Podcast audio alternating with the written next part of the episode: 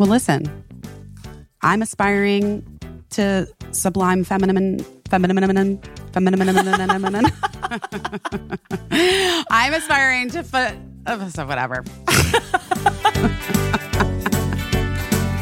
don't know what I'm doing, but I'm doing my best. What's happening? What's happening with you? I don't know. I'm here. I'm here. You're We're gonna here. do this pod, we're going to do this podcast in two parts, guys, because Casey's traveling tomorrow. yes. And it seemed a bit like a tight squeeze. A little bit of a squeeze for me. A squeeze. We don't need anyone being squeezed. No one needs to be. No one needs to feel squeezed in this moment in time. we don't need any squeeze. I mean, a good squeeze, yes, but Sure, a, sque- a squeeze is a squeeze if Yeah. it's a good squeeze. Yeah. If it's a bad squeeze, if you if you're feeling a squeeze that's not a good squeeze, get out. get out of it. Get out of there. I got to tell you something. These fucking emails for Cyber Monday, guys, cool it. Give it a rest. we get it. It's a lot. Honestly, honestly, if I wanted something from your company, I would I would go to the site and be like, "Oh, I wonder if there's a deal today." I, yes. I would assume that most companies worth their salt are having some type of Cyber Monday sale. But now it's like not even it's not even because of pandemic.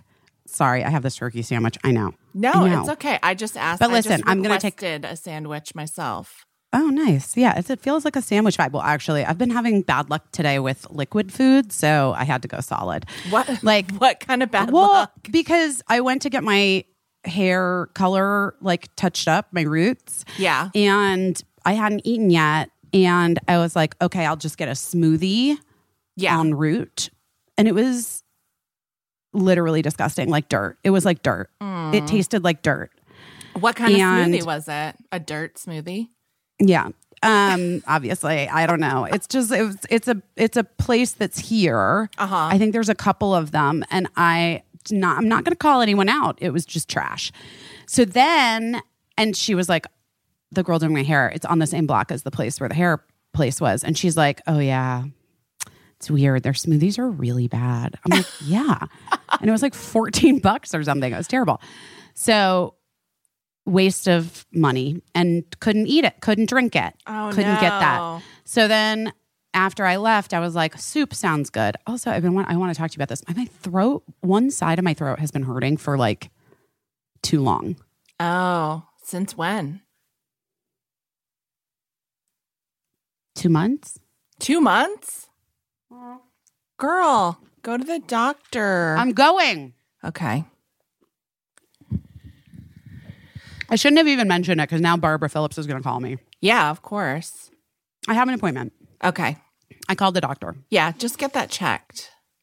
I know it's weird. It like freaked me out. It's freaking me out now. Now it's freaking me out. Well, it wasn't because I'm freaking me out, sure- and now it's freaking me out. Have you been on antibiotics since I was, you've yeah. had that? Mhm. Okay. And it didn't go away? No, and I mean, I don't know. I mean, th- here's the possibility, a- and you guys out there know this, obviously, because everybody we're all living the same fucking life at this point. Live lives. Lives. Everyone's been sick nonstop, Right. and like so many people have been like, "Oh yeah, I." Got sick. It's not COVID, and I've been sick for seven weeks.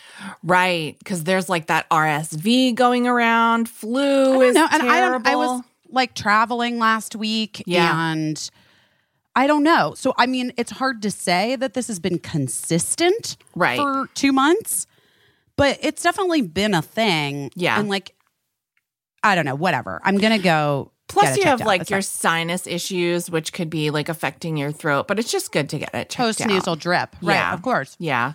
Um, Just- oh my god, I did get that thing that you recommended. oh, the nasal spray?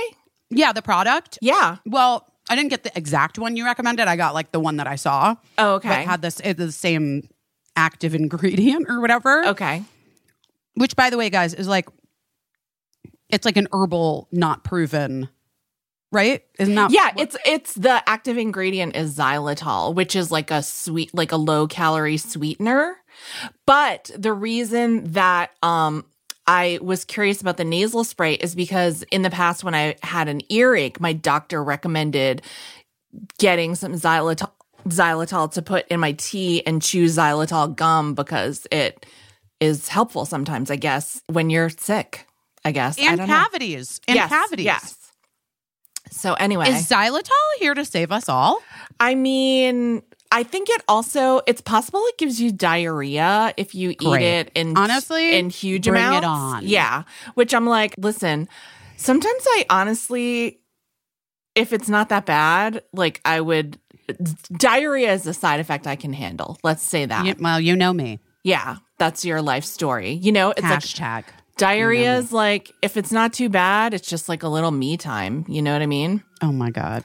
I mean, I don't feel that way, but like I am definitely like just like whatever. I don't care. Yeah, you know. Um, But um, how, did it eh, did it do anything for you? It well, what I was going to say is my sinuses have really been hurting. Yeah. Like for also similarly for a long time. yeah. And uh great. It it's been great. Oh, I- good. it went like the pain went away. oh, good. I need to remember to do it again today. yeah, Um I want to keep I want to keep it up. yeah. I'm glad it helped a little. At the very least, I believe this. Uh, and scientists correct me. Xylitol is like um, it pulls moisture into like it's it's one of the it's a humectant, so it pulls moisture. So even if like your sinuses were like a little dry from being irritated or whatever, I think at the very least it would like moisturize your sinuses a little bit and make them feel better.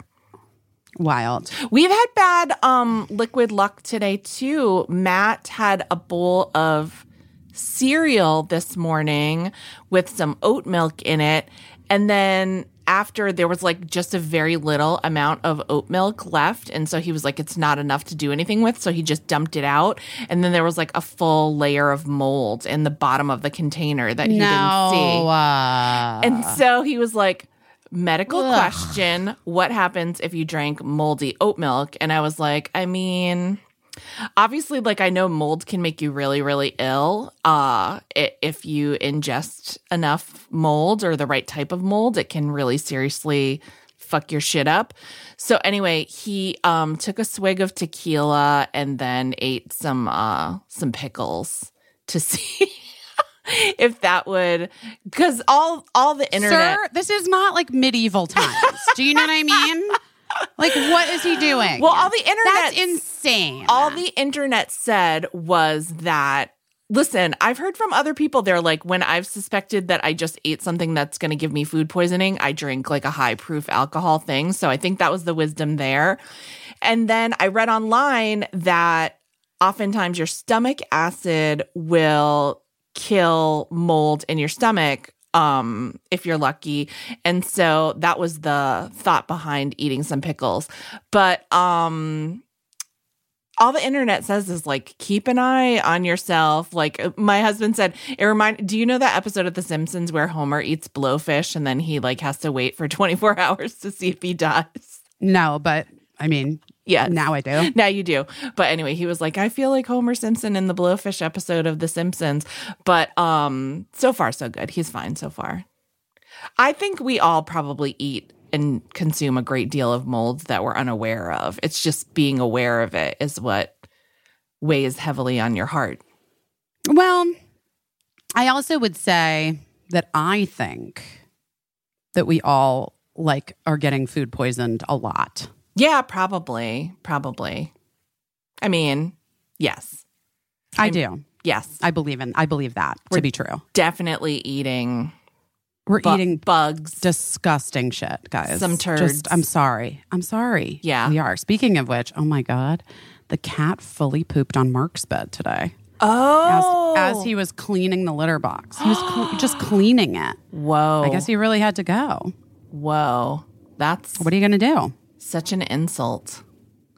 I mean, yes, but also like I said to Mark, I was like, I mean, he had to go. When you got to go, you got to go. There was no other litter box, you know? That's how I feel every time I try to go in the Target bathroom and they're cleaning it, which is They're every always time. cleaning it. They're Every always time. cleaning it. And I'm like, come on. 100%. Come on.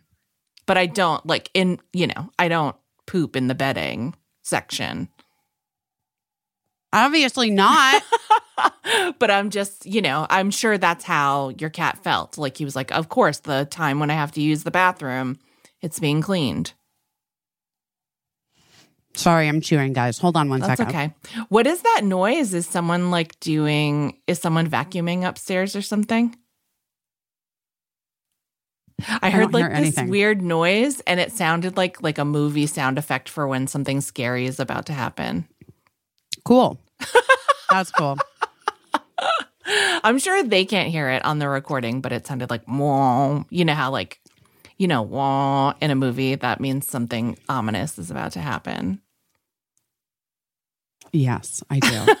that was like again, guys. I'm years behind on The Crown, but uh, Birdie and I were watching two episodes of The Crown last night, and we watched the one where um, Lord Mountbatten was assassinated. Spoiler Oh. alert. Don't ruin the end for me.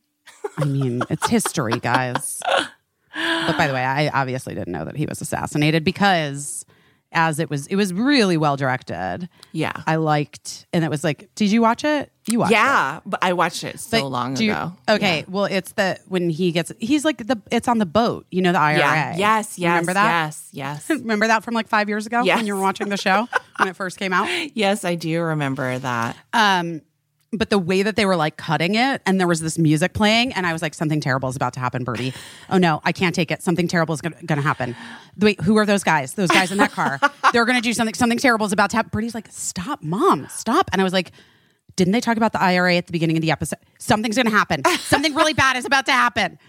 And they were just like they kept cutting from like people killing things. It was like Charles Right. killing a fish and uh, Anne and the Queen killing. I don't know what they were killing. Birds, maybe. I don't know. Anne didn't kill anything. She missed.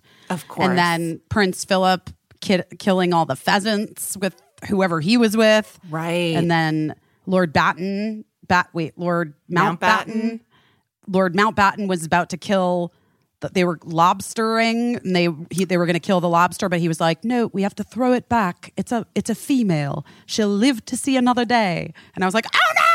And then it, yeah, he they died. really set it up for you. You know what? I'm not really, I loved it. I I'm loved not it. glad for Lord Mountbatten that he No, I cried. I cried. I'm glad for you that like the bad thing that you were getting ready for actually happened entertainment wise because I hate when sometimes people sometimes a director will like trick you by like making it seem like something bad's going to happen and then nothing bad happens and I feel like it's not right. I feel like that's that's like breaking an entertainment law. Um yeah, but then something bad eventually always does happen on those things because they're just like trying to trick you. I don't Yeah, like being I- tricked. I we don't don't like like being, being tricked. tricked. I'm no, saying, I don't. like- I'm not a fan of being tricked. I appreciate the warning and like when there's a payoff, even though suspense and the yeah, payoff. Yeah. Yes. Mhm, And when there's no payoff, then I just have to like grit my teeth the whole rest of the time. And Don't I, know how many of you guys are listening to The Crown. I mean, this really could become a podcast about The Crown if we're not careful. But like, and again, I'm still a ways back. What season am I on now? Four. I think I just started four. okay, yeah. How many seasons are they at now? I don't. Are you watching the current one? I have because I want to just watch it all at one time, and I Yeah. just haven't had a chance. You know what I've realized about myself? What?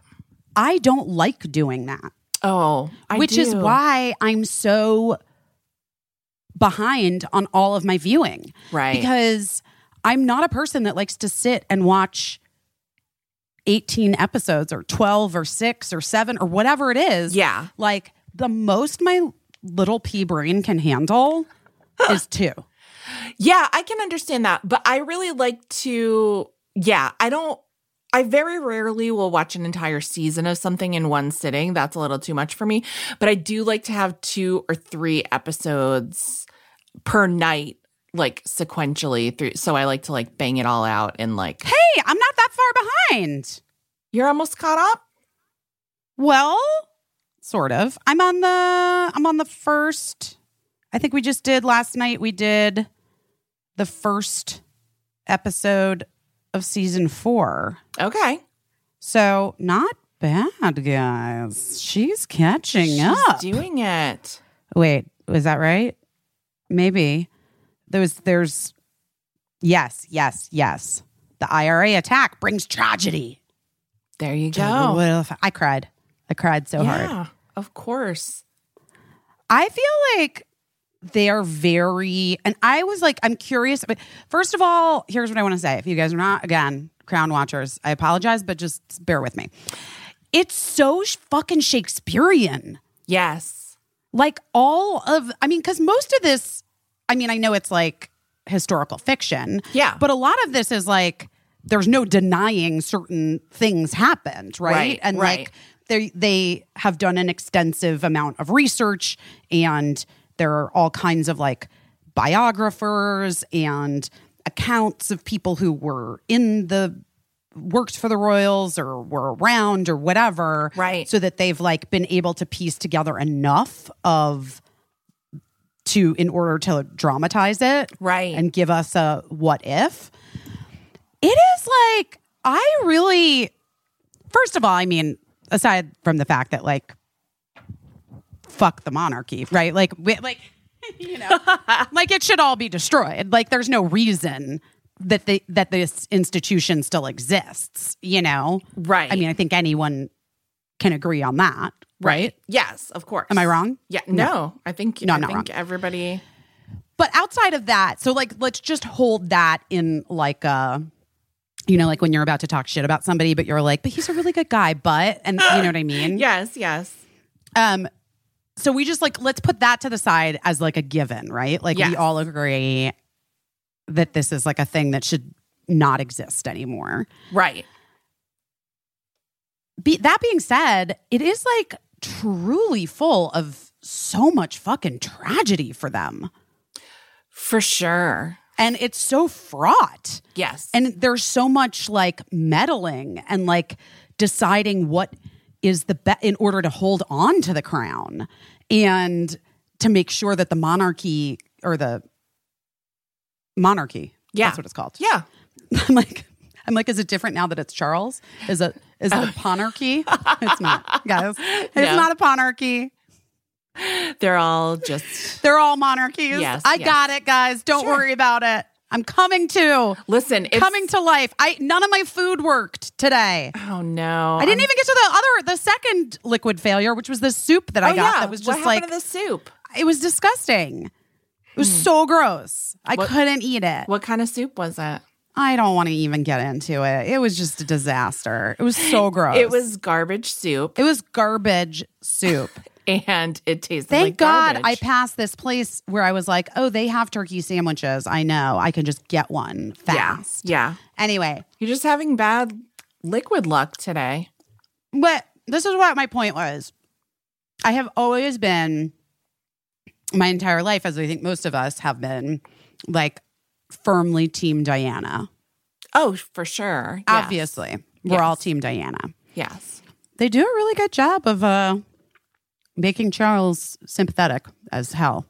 Mm. I think. I mean, I haven't gotten to the part where I know there's like because I've seen scenes where Yeah. he like is really mean and is Yeah. like, "I don't love you," right? Yeah. I mean, But I haven't gotten to that yet. But I mean, as a young man, like as a kid and a young man, I think they do a really good job. And like how he was in, so in love with Camilla right. and the family would just like weren't having got it. in the no, they just like got in the middle of it, Right. Right. Guys, because she was a good time girl. Well, it just goes to show you. I mean, well, we all start out good, right? Probably.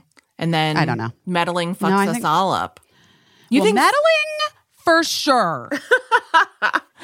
events conspire to fuck most people up who are fucked up. You know, I- think that, you know, it's interesting to think of like these people that we think of as like so privileged and like the monarchy, you know, like you're literally kings Born and into queens and- royalty, yeah, born yes. Mm-hmm. into royalty. And um but also in a lot of ways it seems like a very shitty prison, you know, which um which a lot of people apparently dutifully go along with and then turn into like massive assholes.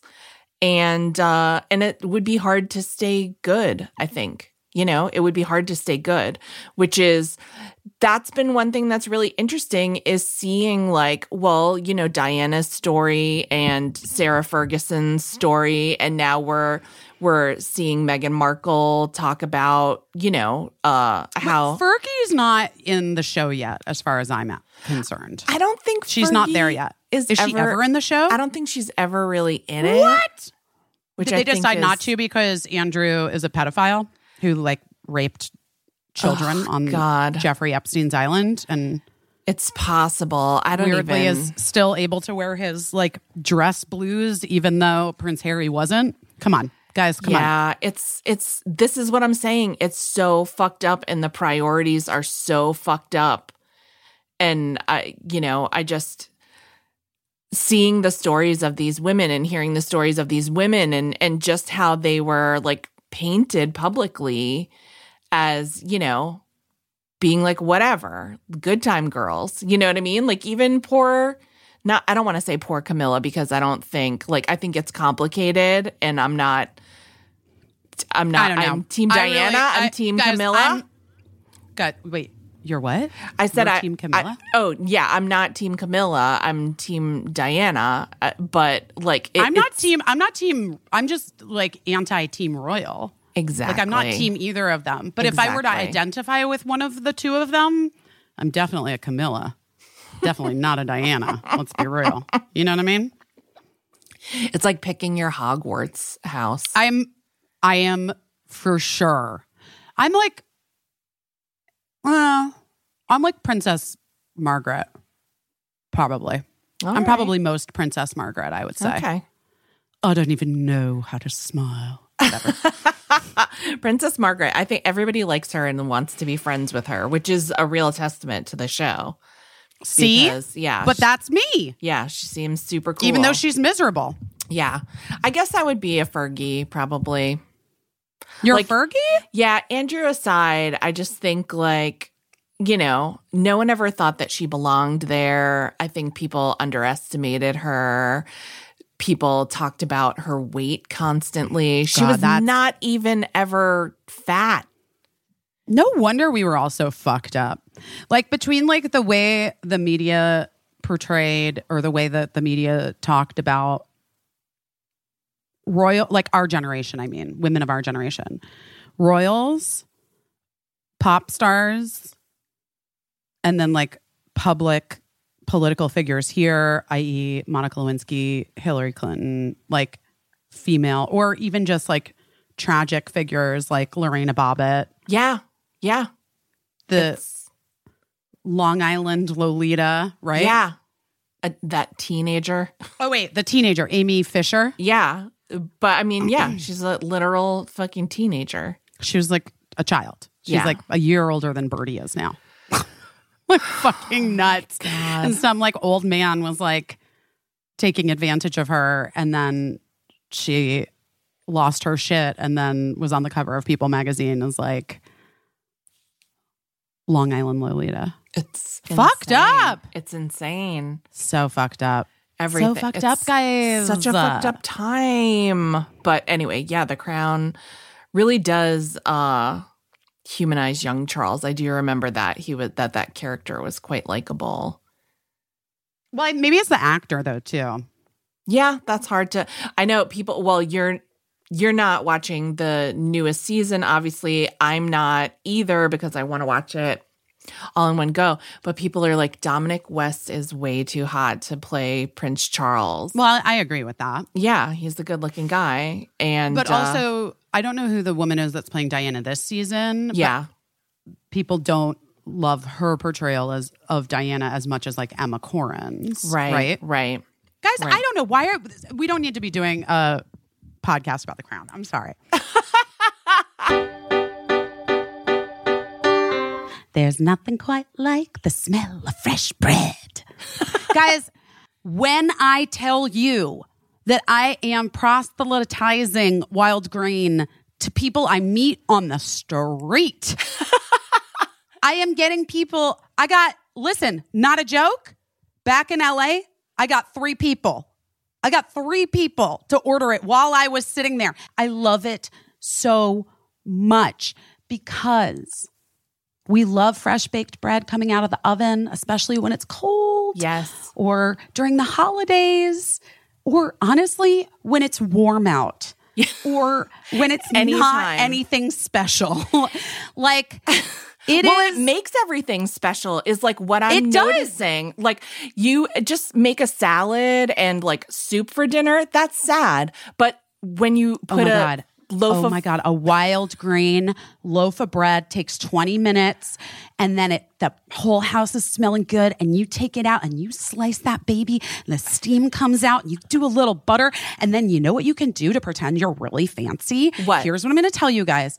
Take a tiny little dish and put salt in it and then put it next to the butter dish on the table and your family is going to be like am I at a five star restaurant? Where am I?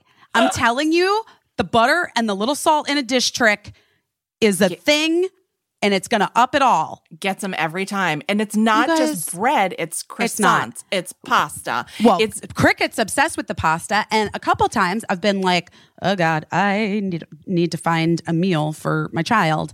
And then I remember I have that delicious wild grain, fresh, frozen pasta in my freezer, and I pull that baby out, and Cricket is as happy as a little clam. and they use clean ingredients, unbleached and non GMO flour. They utilize a slow sourdough fermentation process that's healthier for you and tastes literally better than anything I've ever had. special items for the holiday season: pumpkin cinnamon rolls, orange cranberry biscuits, chocolate avalanche croissants. Come on. All you do is you sign up at wildgrain.com slash busy and you choose what type of box you want to receive and how often. It's very easy to reschedule or to skip or even cancel. Are you guys hungry? Do you want to get in on this, the Wild Grain train? For a limited time, you can get $30 off your first box plus free croissants in every box, guys. When you go to wildgrain.com slash busy to start your subscription. You heard me free croissants, every box, and $30 off your first box when you go to wildgrain.com slash busy. That's wildgrain.com slash busy, or you can use the promo code busy at checkout. You know, they say that um, hair care is the new skincare. Did you know that? I mean, it makes sense. Well, one brand has taken it to the next level. We love them. I've loved them for a very long time. They have a cult like following. And you're part of alone. the cult. Yeah. I am. um, Kitsch has created game changing essentials that beauty enthusiasts and just like moms and people. Yeah. Uh, like me, swear by. The satin pillowcases, so good for your skin, so good for your hair. If you have a kid that has, let me tell you something. Let me tell you a thing or two. If you have a child, as I do too, children that have tangly hair, Yes. hair prone to middle of the night tangles. I don't know what happens. They look perfect when they go to sleep. They wake up and it looks like a little rat has been burrowing in their head for the entire night. We switched to the Kitsch uh, satin pillowcases for both the kids Night and day. definitely night and day. Like it has improved the morning routine in my life by a great, great deal. Like amazing. It's amazing. Also, the um towels, the hair dry towels is it, I mean That's that's all I for use for Yeah. Yeah, it's all I use for hair towels. Yeah. It's like my favorite thing in the world. It is my favorite thing in the world. because I'm trying to like cut down on, you know, I bleach my hair. It's already like I'm damaging it on purpose. So I want to reduce the amount of heat that I use on my hair. So if I can get most of the water out of it with a towel, that is a huge win for me. Well, listen, guys, also the eye masks. And satin is vegan and cruelty free, unlike silk, which is made from silkworms. So it's so good for your hair and your skin. They have shampoo and conditioner bars, which are bottle free beauty. You know, we're all about it. And really easy to travel with, which I love. So listen up Kitsch is your one stop shop for all holiday gifting for your family, for your besties, and all the resties who deserve a little something special this year. And right now, Kitsch is offering discounts site wide anywhere from 25% all the way to 60% off all month in November when you go to mykitsch.com slash best. You heard it. Discounts of up to 60% off certain items at MyKitsch, spelled M-Y-K-I-T-S-C-H dot com slash best. Plus, Kitsch has daily flash sales, unbelievable deals. So check back often because the flash sales are you don't want to miss. Don't miss One it. more time, go to mykitsch.com slash best for huge holiday discounts. Everything you need for holiday gifting or to just treat yourself. Go ahead. Let's get back to let's get back to things we can all talk about. Like um like my literal fucking uh goose chase for the foam stuff because you sent me the craft for Christmas. Casey sent me this TikTok. And by the way, I can't even find the original one with the bottle brush trees, which is the one I want to do. Right. You have to make your own. You have to invent your own. Invent my own toxic foam. No, invent your own craft. Like if you can't Oh, find the original. yeah, I could do that. Yeah. It's, is it to- is the foam toxic? I'm sure it is. Of course. All that shit's toxic. It's like it's like toxic and We're know, talking never about- gonna yeah, it's never- disintegrate. Yeah, and it's- like it's it's gonna be like like in four thousand years, like future AI beings will find my Christmas wreath that I made for Christmas. Maybe they'll use it for a flotation device. You don't know. We don't know. When we the, don't know. when the ocean levels rise. So Listen, what we're talking about like is suitcases in Joe versus the volcano. we're talking You never know when that plot point's going to come back. spray insulation foam, which seems to be all the rage for Christmas crafts this year. And Busy saw a craft that she wanted to do that involved bottle brush trees, spray foam, and like a grapevine wreath. Is that correct? What's a grapevine wreath? It's like the one that's like twigs around. No, no, no. Oh, okay. That, you're conflating. You're I'm conflating, two crafts. two crafts. Okay. They both involved bottle brush trees. So that Well, by the way, I should have pivoted and gone back to my initial. No, I found the one with the twigs yeah. and the bottle brush trees. You saw that and one upped me with the guy who was doing the f- spray foam and the bottle brush trees. with and the then I was lights like, in the with spray the foam. lights in the spray foam, and then I was like, oh well, that's the one I want to do. Yeah. And so then I was on a hunt yesterday in the pouring, sleeting rain. It wasn't sleeting, but it was pouring rain to find this craft foam. And I went to, Well, it's not craft foam. That's the thing. well, I went to the, well, they have it. They're supposed to have it at Michael's. Right. That guy was literally doing an ad, hashtag ad for Michael's. Right. That d- d- minfluencer. Is that what we call man craft influencers? Minfluencers? No, that's like, it's like a small influencer who has like less than 50,000 Oh, okay, followers. okay, all right. As a minfluencer. I love it. And sometimes brands like minfluencers better guys. This is a an influencer break. Sometimes brands like to work with minfluencers better because um, they're cheaper and they can hire more minfluencers, Right. And then hypothetically speaking, reach more people who like believe in the thing that the minfluencer is. By the way, speaking of which, because you know you guys, we sell a lot of shit here, me and Case. And we love it. but the shit we sell, we love. I don't know if you've been following on Instagram. First of all, there's so many things to talk about. This whole fucking Balenciaga thing is fu- fucking nuts. Did you see any of this? No, you have to fill me in on it. It's literally horrifying. It makes me want to throw up. Oh God. Yes, it's disgusting. Okay. All right. But basically, okay, guys, long story short, and then I saw all these people that are like celebrities. Oh, because um Bethenny Frankel was like, everyone's been in my DMs being like, why will you speak out about Balenciaga and da da da da da. Okay, guys, let me just tell you from my perspective, like I I like saw the post about what the ads were and like what happened. Okay. The con- the disgusting fucking insane. I don't even understand. Ugh, I'm so I'm to I'm to explain it to you guys. Trigger warning child abuse. Okay? Okay, okay. Child sexual abuse. Ugh, Trigger warning. Um but I was like, I have nothing to comment. Do you think this bitch has ever like I've never even set foot in a Balenciaga st- like I don't know Balenciaga. I don't know her. She doesn't know me. We've Right. never known each other. We will never know each other.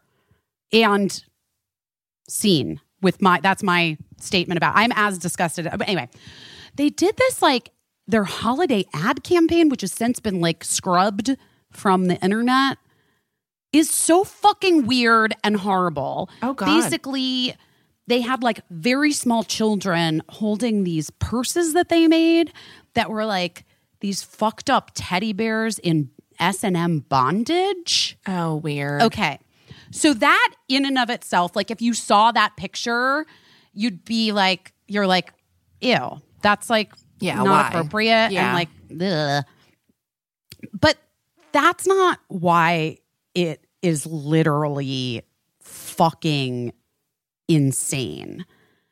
Because the part of the whole in the whole camp, if you look at the whole campaign together, which includes like adults, there are there's a one shot where in the background it's an adult and you guys i'm just doing this from memory. I'm not like reading a thing. So but and in the background there's some book that like you can definitely see what the book is. Yeah. and it was an artist who was like known for doing like disgusting like child all- like borderline child porn things. Yeah.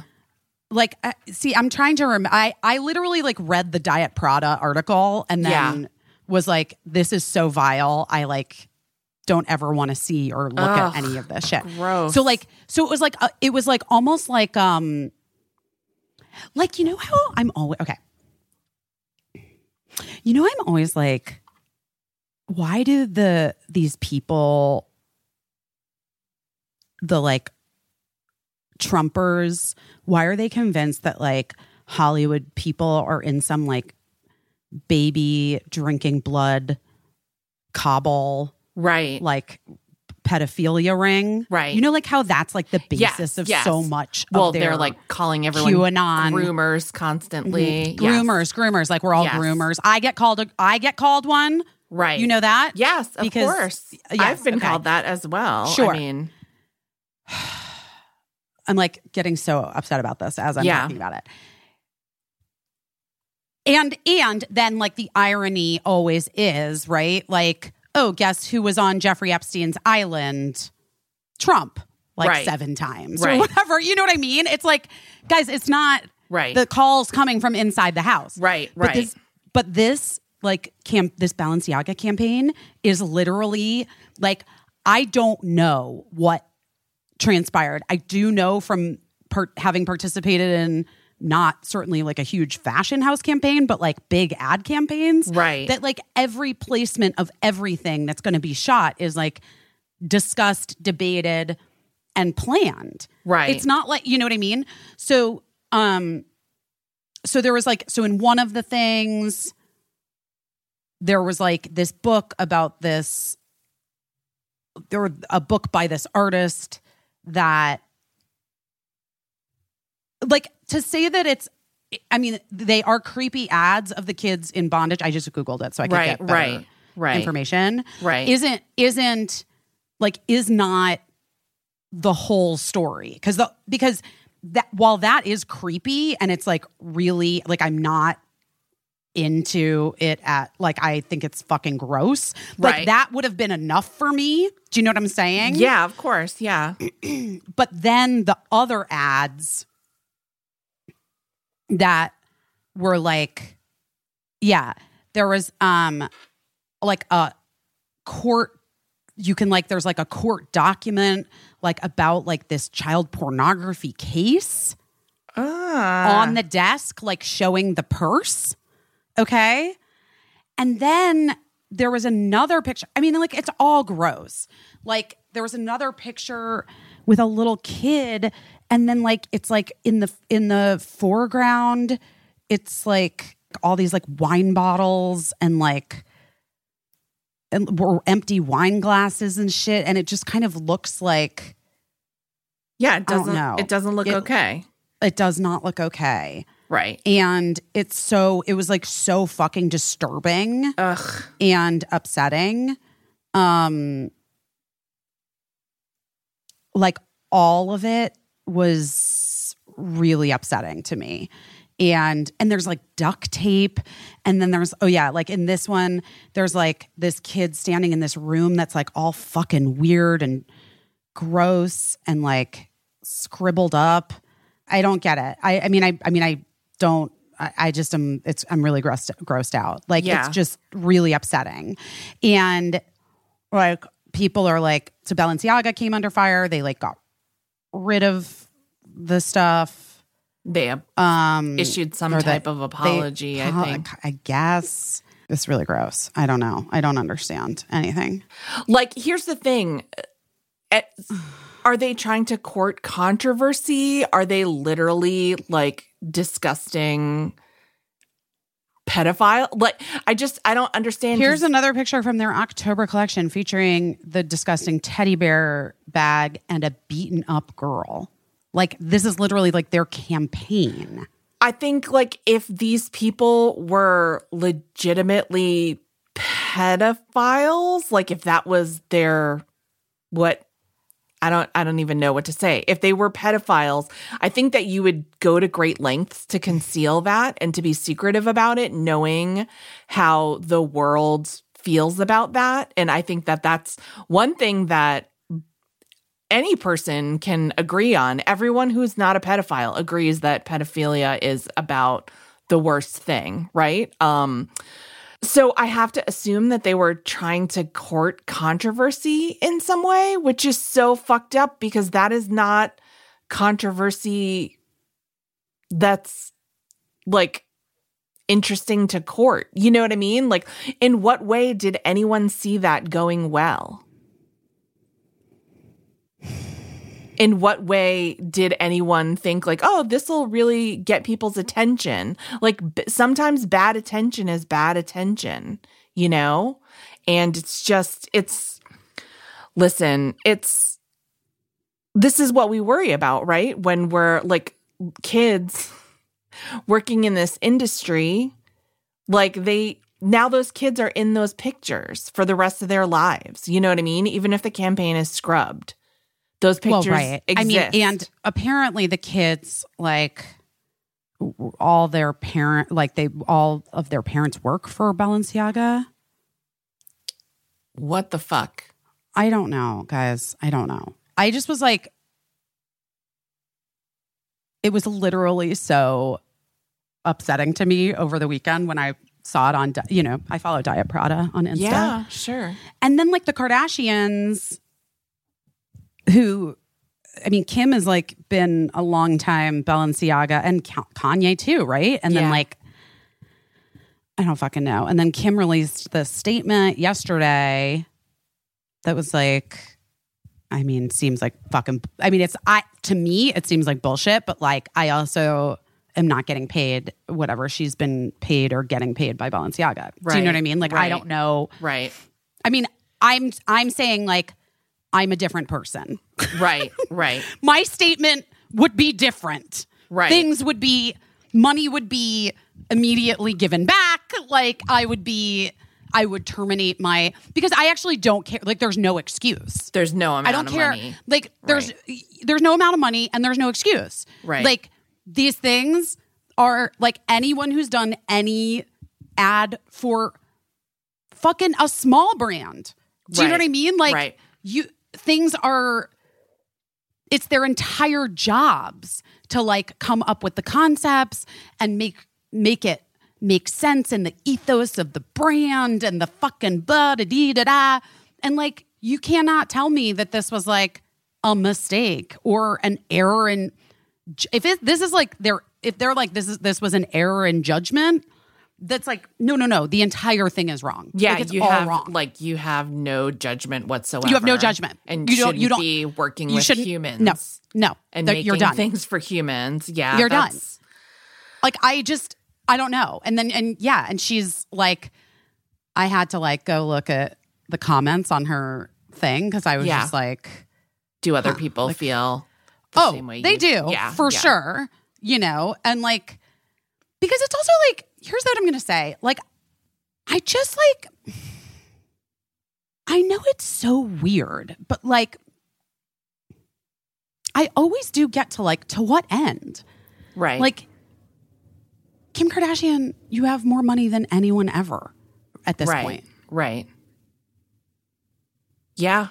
I can't speak to like Kim's, you know, Kim's statement or anything, but I just, I don't know. I think people kid themselves about like when you just live in this rarefied air, like you kid yourself that you need these associations. I mean, literally, we, while we keep bringing up Jeffrey Epstein, look at the circles that he traveled in. Look at the people that were like, I know what they say about this guy, but like, I need to be on this plane with him. I need to be on this island with him. I mean, and look, I, you know, I don't know if I have talked about this, but like on this podcast ever, like that I worked with Harvey Weinstein and I like knew him, Right. you know, Right. and did not have any of the horrific experiences that so, so, so many women had. Mm-hmm. Um, and he would talk about other women, like, oh, that's my girlfriend. Oh, that's my new girlfriend. And Right. I always thought, like, I don't know if I was just so naive that I thought that it was consensual. I really did, you know, like, obviously I did. Right. Like, I didn't think that he was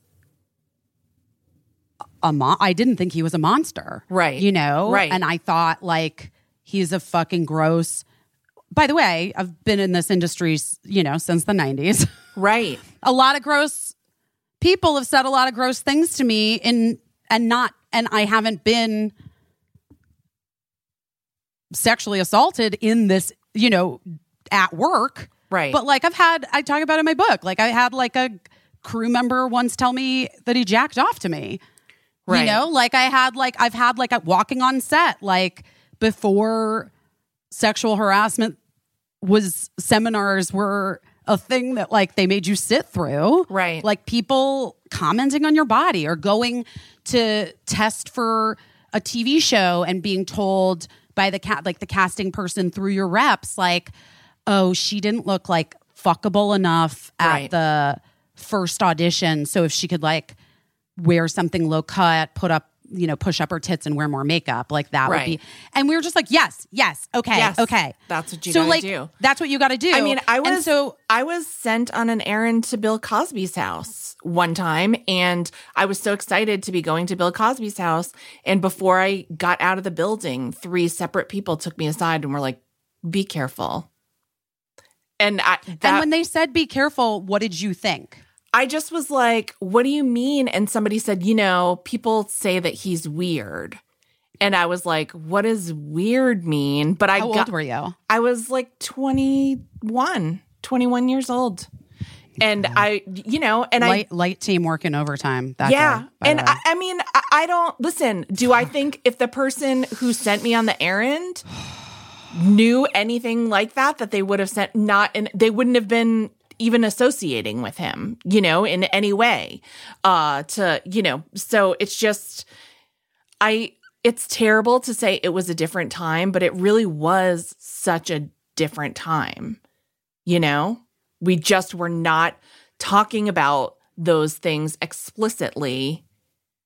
And and so a lot of times you're getting like a partial picture of yeah, what was but also what I was saying before, all that stuff comes into play with it because it's like because the victims so frequently were made out to be you know, whatever. Liars. Labeled. Yeah. Labeled. Yes. Crazy. or- a slut. Yes. Oh, crazy. A climber, an insane person. Oh, she lost all, you know, she was always looking to, she was just trying to blah, blah, whatever. She was trying to get ahead and then it Right. didn't go her way. And so now she's saying this. Like, and this is the thing that, like, it seems so logical now whenever anyone says, Tell me a woman who's ever got ahead by telling the truth about something that happened to her. No, no, no one has. No one ever has. No. So, No. you know, it, it makes so much sense No. now, but back then, you know, that was what that was that was the Well, rank- that's, that's, that brings us to the year, the word of the year, according to Merriam Webster. Merriam Webster has declared that the word of 2022 is gaslighting. Wow. Miriam. I mean, do you think it's the word of the year? Do you think it is? I don't fucking know. I mean, honey, I've been gaslit my whole life. We were just Like- um we were just going through Christmas ornaments because we didn't have enough room on the tree to put all the ornaments that we've collected over the years. And um Matt was ta- Time to get a second tree. time to get a second tree, like our friend Kulop. Um, Matt was holding up ornaments and asking like which ones had any sentimental value to me or not, and I kept saying that's from your family, that's from your family, and like a like a dozen times, and he was like, I have no memory, and then he was like, Is this what it feels like to be gaslit? Yes, it is. I mean, kind of. It is kind of. You're like, I'm going crazy. um, to circle back just real quick about the Balenciaga. I really had started. I wasn't even going to really talk about this. I really had started because Khloe Kardashian has posted so many ads recently, like paid uh, paid posts on Instagram. Oh Instagram gosh, yeah. that are like for literal like the most insane shit ever where it's like they must just be giving her like a truck like a truck of money backs up to her house All I know cash. about is her migraine, her migraine uh ads. No i told the migraine people. I was like I just know I want that. Uh, they were they were at the women Oh, yeah, the yeah. thing, the glamour women of the year awards. The like account people for Oh, that campaign and they were like fans of mine. And so they came over and they were like oh we're like we work with glamour or we like advertise in glamour so we're all here and we're on the team that does this thing this migraine thing do you get migraines i was like well actually i i do kind of sometimes and then and then i was like wait is that the Khloe ads and they're like yeah and i was like hook dude you up. hook this girl up All I know is they Back that keep showing over the here. advertisements But and um like it's on streaming and the the big opening line is Khloe says, There's nothing glamorous about migraines. And I'm like, who whoever said was that a thing that people were like, I I've been thinking about getting migraines because they're glamorous. i'm sorry i'm sorry What's This is- look that? at this ad what is this she has a thing on her head and she's playing and she's punching it Oh, it's like a it's like a paddle ball like you'd get in your Christmas it's stocking, but it's attached to her head. yes And she's punching, punching it. it. it's called i don't even want to say it This because is then what- it means it's worked This is when we it know looks so insane This is when we know And we're in a simulation. And, then also this hydro ambassador, like this rowing thing. Okay. Where she's like in full makeup. The the Doing, like- machine is the machine, the rowing machine is sort of just like pulled into the center of the gym Okay. by itself. Yeah, sure. And she's like just I don't even know. She's got a row. She's got a. but they're back these were back to back. Oh my gosh. And so she's just uh, making cash. Oh my god! And then there was another one. Look, and then there's this one. so Oh, it's wow. like it was like it's like multiple ads back to back, right. and I was a little bit. I'm a little bit like, really? What's happening with her? What is she trying to save up for? Do we think? I don't know. Sometimes I can like smell a divorce coming on when I see people really upping their Right. paid posts. That's always my theory sometimes when um a high profile guy lets his partner be not lets, but when a high profile person when their partner goes on the Real Housewives, I think that's when that they're about to hit them with a divorce request while they're distracted by being a new housewife. Oh, the husband is? Yeah. Interesting. I always think the husband's like, "Oh yeah, do, you should do that. That'll be that would be like a good thing for you. Get your name out there." Interesting. And they'll like they feel like they're, you know, they'll be busy. The husband can do whatever the fuck he wants and just like walk on camera, grumble something. And then when they get the actual divorce, it'll be her storyline. And then also it's like a gift to her because it's like giving her a platform for when she has to like go fly and be on her own. Wow, wow, wow. That's my theory. Who knows if it's true, but I feel like it has been true. And I feel like it's maybe like a publicist suggestion to, I uh, mean, to no a one Kelsey suggested- Grammer. Who, No one suggested anything to me and Mark. You know what I mean? well, because you guys were, you guys had it on lockdown and uh, you were handling your business privately. But if Mark was like, you know, if Mark was a Kelsey Grammer type talking to his publicist, who knows? Oh, don't get me wrong. Mark is on the phone with his publicist daily. No, I'm kidding. Can you imagine if Mark had a publicist? Spin control. Um, no. Anyway, my only point is that like, no matter what, you are in control of what you promote and what you and what you take money for and what you don't. Yeah. That is a fact. Yeah. And like, I have made errors in judgment myself with brands that I have worked with. Yeah. And that's okay. I mean, no one, people, you're human. You can't know everything all the time. I have learned in the last many years that I've done like commercial work how to like, because I have the privilege of like saying no to a lot, like how to do research Right. on things. But sometimes you don't fucking know things. Right. You know what I mean? Or something comes to light later. or something comes to light later, or they do a sickening, fucking unacceptable ad campaign that requires like a real response from them and like actual action taken. Yeah. And I don't know, like I just feel like saying like I talked to them and okay, they know it was a mistake. Like what? Yeah. No, no, it's not okay. That's when I'm like, I think people's brains break a little bit. And I think when you're in this like weird stratosphere of like fame and money, I think your brains get broken a little bit. Wait, wait, wait. Back, but to circle back, Yeah. when that shit came out about Harvey Weinstein, it's not like I was like, oh, because he was like always really nice to me. Right. I was like, oh, fuck. Right. How, holy shit.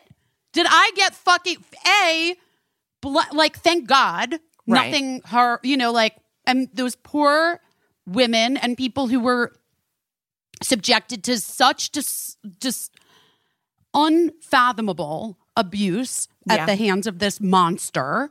And like, you know, he emailed me once after. Did I tell you this?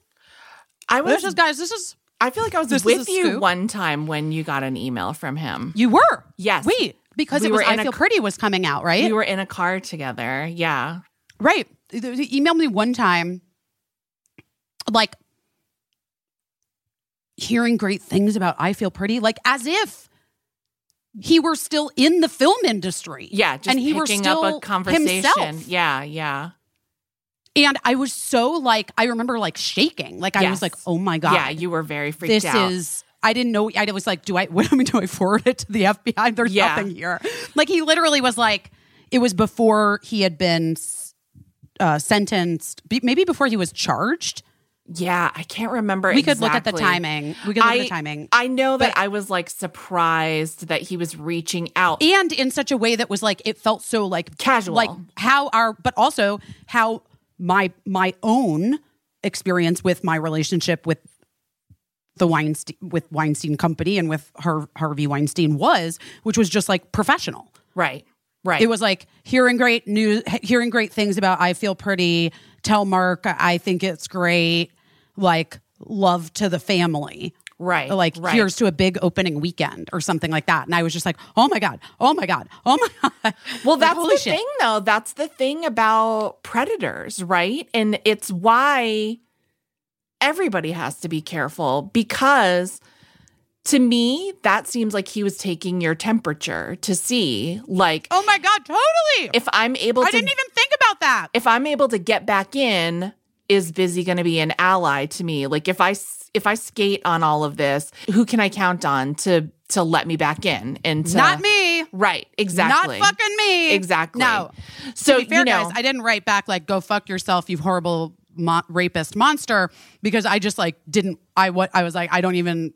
I didn't write anything. you didn't know what like- to do at all. Like you no, were like, I just yes. was like, uh, do I have, I is this evidence? What is this?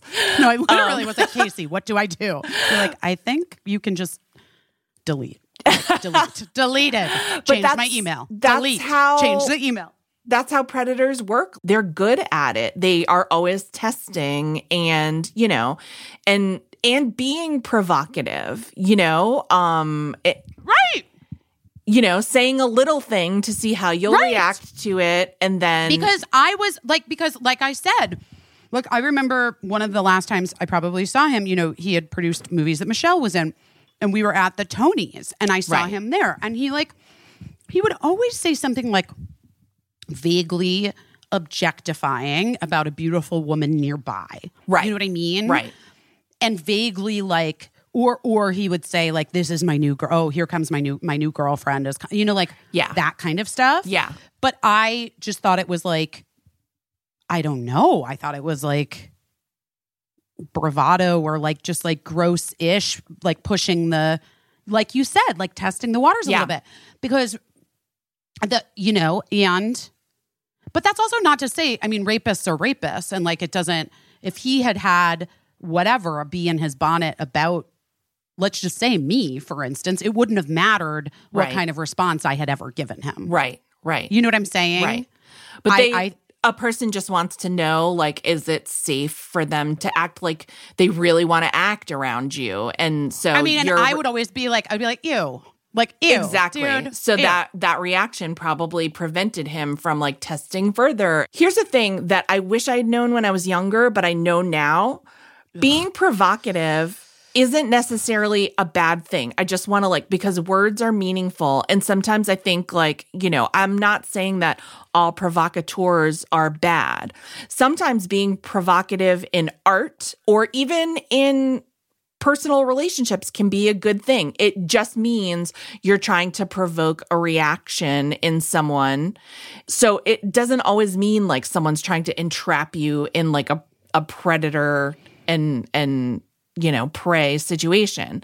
Did you read that Variety article about the writer who Yes. was like on Scrubs and Yes. stuff and like had Yes. worked for 20 years and was like a serial rapist in his private Yes. life and like Daisy who is her last name Gardner maybe Daisy who uh actually works on single drunk female I just met her I worked with her a little bit had worked with him in a room and has a few quotes which like I mean, or it's kind of a bummer. Like, you don't want to be in an article like that and be the one that's like, I don't know. I just like thought he was one of those guys that like said Right. weird, gross shit, but like was fine. Right. Be, but that's like essentially what we're saying here. Like everyone's had that experience with someone, whether or not you've worked in the entertainment industry. I think Right. with, with a man who's like said a weird thing every at a Right. certain point, and you're like, ew. Well, that's what I wanted to say about being a provocateur. Like if someone says something provocative that like gets a reaction out of you, this is what I wish I knew back then that I know for sure now. Why is this person trying to get a reaction out of me? That is the question I wish that I knew to ask myself back then. Because it's if it's for something, if it's to make me realize how wrong something is or how beautiful something is, if someone's being provocative in service of making a really important point that they uh-huh. want me to be enlightened on, mm-hmm. then interesting. You know, provocative artists do that all the time. But like Sarah Silverman's like early stand Yeah, exactly. was like very, very provocative. Yes. Song lyrics often evoke and provoke a feeling in you. And that's trying to like open your eyes to something. If someone's saying something provocative and it is for no productive purpose, and everybody just kind of shrugs and is like, oh, that's how that person is. I wish I knew back then that you could be like, well, let me walk away from this person and never be in their orbit ever again because there's no fucking reason to do that. And so what I know now is that when somebody is being provocative in that way, it usually means that they are testing something. Like in my experience, hardly ever is anyone like weird and sexually gross and like making inappropriate comments because they just think it's fun and that's just how they are and that's their sense of humor.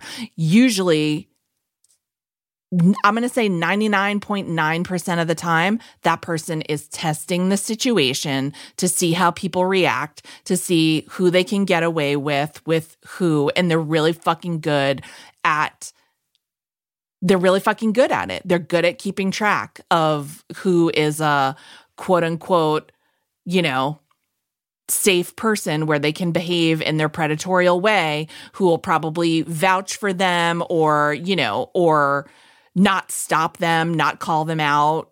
And it's always so wild to me because I'm like, it's got to be like a whole second job for these people to like keep track of who they can act like this toward, who they can push it with and keep pushing it. And it's it's so fucked up because they're like really a lot of them are really highly achieved. It's like how I wonder like how serial killers find the time to like do their job all day sometimes and you know you watch like the, a documentary series about how a serial killer like was a mechanic and then every night at sundown like assembled this murder kit and then went all over the state of California serial killing people. Like it's it's insane, but they're really driven to do it and really really good at it. And obviously have had some success at pushing pushing people to just behave in the way that they want them to behave and manipulating people because like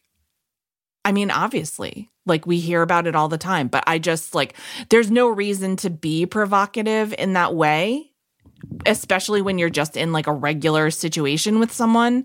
There's no reason. And so I just wish I had known that when I was younger. I think that's really good advice. Somebody's never just like that. Really. Like, name a time when someone was just like that and they didn't really like take it any further. Never. I don't know. I mean, but I I'm with you.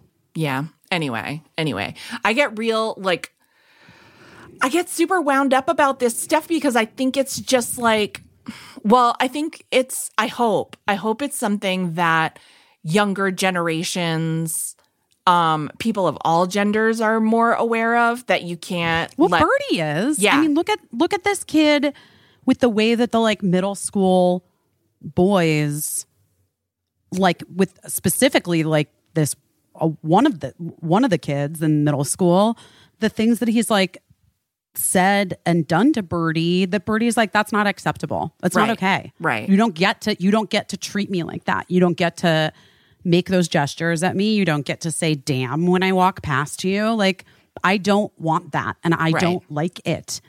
And like you know, it's pretty badass. I would have never fucking done that in 8th grade. You kidding? right. Right. Yeah, I know. And I would have been like, "Uh, Exactly. And so then what I want further uh, is I want the boys around that boy to be like, dude, fucking stop. Stop. I agree." and I think that some, I think that people are doing a better job with their boys. I know, you know, I remember one time Lincoln saying, like, I don't know, some classmate was like pissed because he had bought gifts, I think, for like another girl and like complimented her and whatever. And then when he finally asked her out, she said no.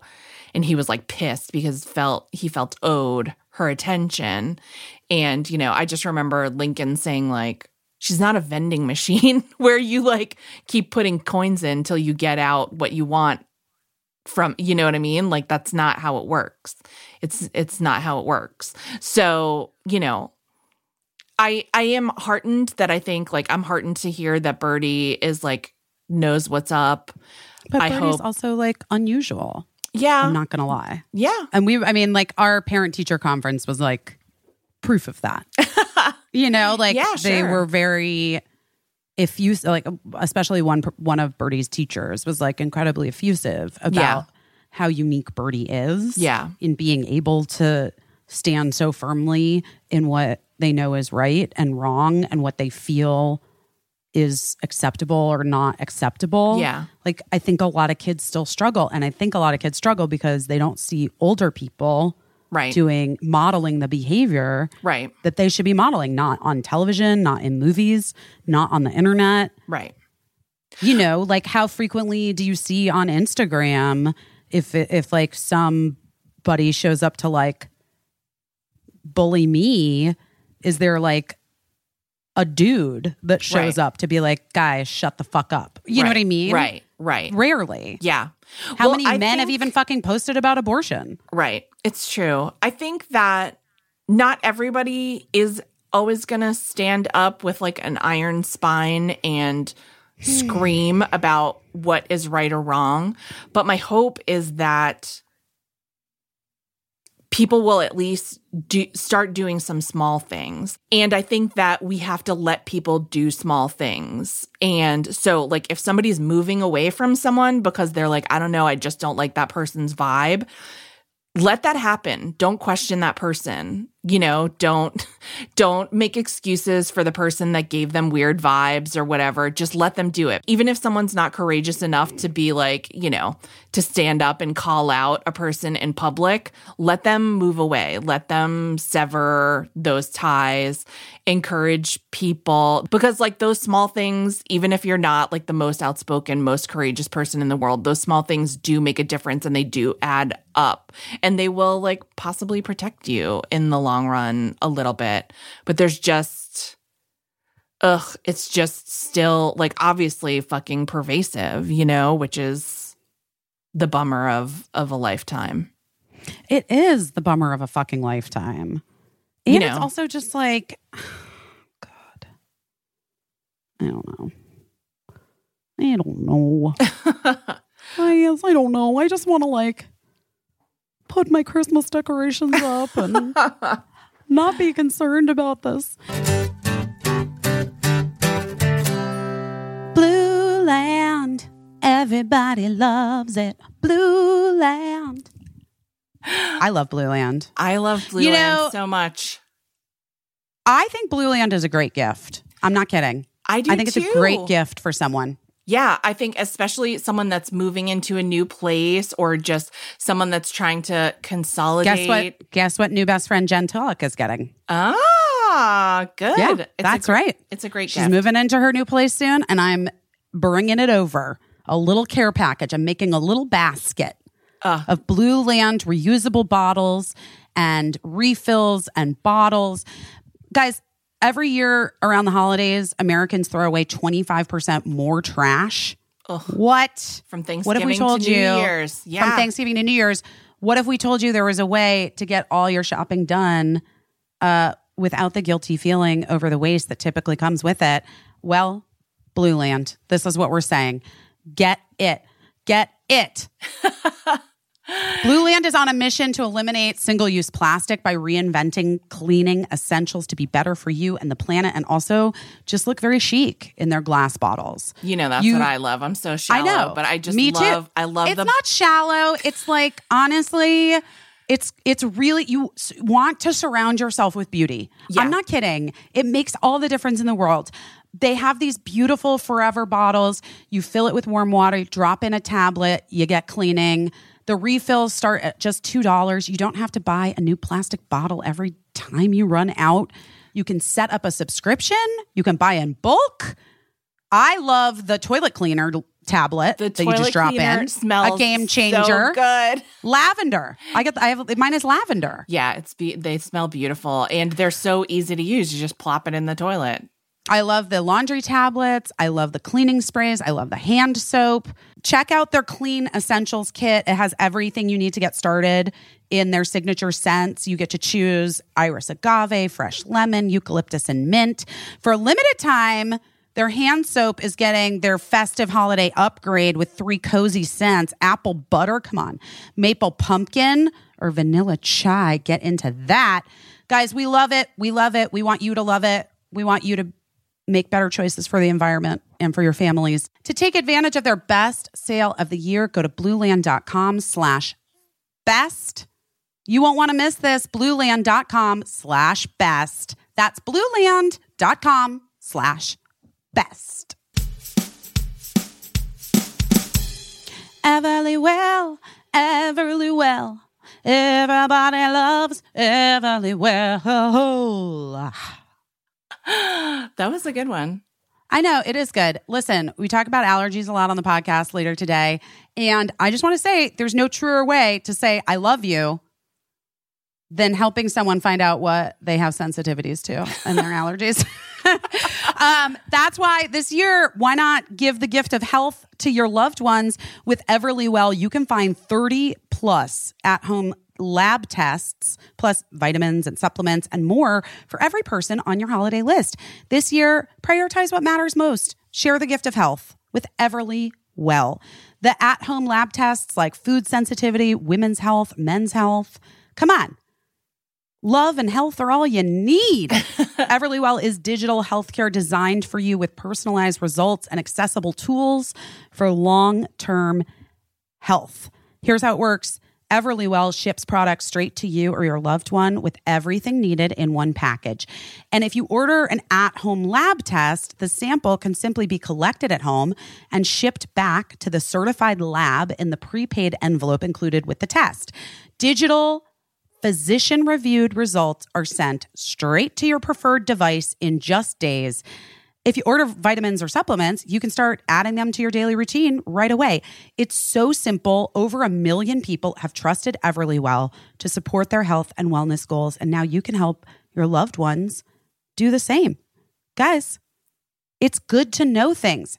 Information is key. It's so good to know things. It's also just interesting to Oh, sure. to have things confirmed that you suspected or or find out that something that you were worried about maybe isn't something that you need to worry about right now and it's so easy like if it was complicated i wouldn't do it and I mean, it's, it's you know I wouldn't. Highly recommend it. I think it is a very cool gift. The gift of health has never been so easy to share than it is this holiday. For listeners of our show, Everlywell is offering a discount of 20% off an at-home lab test. That's great. At everlywell.com slash best. That's everlywell.com slash best for 20% off your next at-home lab test. everlywell.com slash best. Anyway, I did I did do some holiday crafting. you never got the foam No. Foam was a wild goose chase. That's a, such a bummer because like annoying. i looked They up, didn't have it at the hardware store either. i looked up the home depot in your zip code Oh, and it said they had a thousand cans in stock Honey, this is New York City. A thousand cans can disappear like that. um No, I I did, however, I sculpted using my favorite air di- air dry clay stuff. I sculpted these like little mushrooms, which are all the rage in holiday decor yes this year. adorable And I, I saw some that were very expensive, and I was like, I don't want to do that. I want to make them. And so I did. And Okay. they're really, really cute. So I did like a bottle brush, tree LED light, little clay mushroom scape on my Oh, that sounds so- mantle. that sounds a very narrow mantle. okay Uh, and so it it requires creativity. yeah It's not Well, like it's not like a big mantle that you can like drape greenery across. Right. You know? right It's tiny. sure So I did do that. And oh, I had another question for our listeners. How do you know if plants are too big for their pots and they need to be replanted somewhere else or in other pots? That's a good question. Does anyone know? That's a good question. Like the plants can't tell you.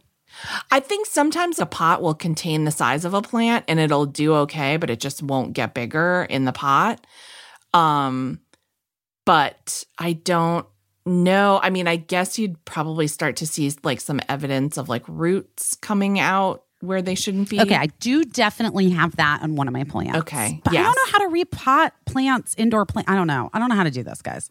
Seems too hard for me. and also, I want to say that no plant in the family home is staying alive. They're all dying. Oh no. But all the plants in Kismet, Casa Kiz, are thriving, but it has the best light here. right. really it, good Is light. it that they're lacking light or I think so. I think that they're just not getting the light that they so deserve. that's a tough one. I know. Um, And I feel bad for them. And I, and like one of them was like so heavy that I don't even know how to move it to oh, get no. it over here. I was like, I'll just bring it to Casa Kismet. It can live here. Oh, but I don't man. even know how I can do that for it. Well, I know Plant TikTok has a lot of advice on it. I'm not, I don't know how to look at stuff on TikTok. I know how to look at it if you send it to me, but I don't Right. know how to like search for it. I'll just end up in some fucking wormhole about plastic surgery. You know what I mean? Like I can't, I don't know what to do. Maybe is there like a plant specialist that in There must New be. York that can Guys, come? if you or one of your friends is a plant specialist and you want to help me out with my plants, please reach out to our podcast line and yeah, that's a rough maybe one. you can you can do we can do a little I don't know, FaceTime. our house plants are doing really well, but our outside plants, I'm gonna like, I'm gonna call out my husband a little bit here because you know California is very drought drought cautious and because it's like always a drought here and the state burns down every year and so you know makes sense let's conserve water but we had like a sprinkler system set up and like so they told us that we can like use water for a certain amount of time on Mondays and Fridays because of mm-hmm. like drought conditions. But I think my husband was like, if there's drought conditions, let's not use any water at all whatsoever. So my yard is pretty, everything's pretty dead right now.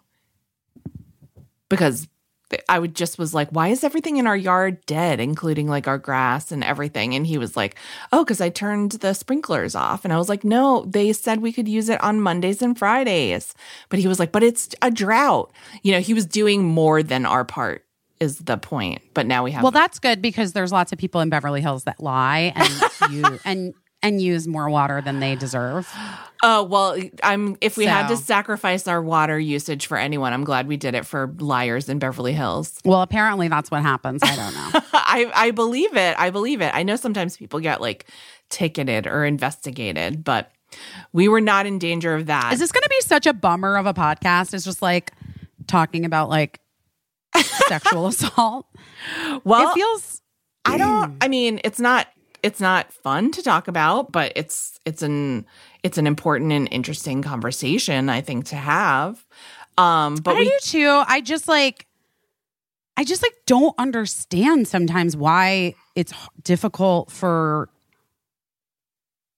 I don't know.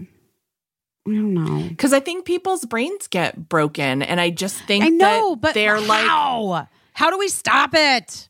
We don't stop it. Like that's the That's thing. not for us. You know what I mean? It's not for us. It's like not all, for her. All you can really do is like you said what you had to say about it. Don't buy Balenciaga. Well, and I mean, never. Well, I actually, I did one time buy sneakers a long time ago. So you know, and then you decide: do you keep I wearing mean, I those sneakers? they weren't or, for me. They were I know they were a gift, yeah.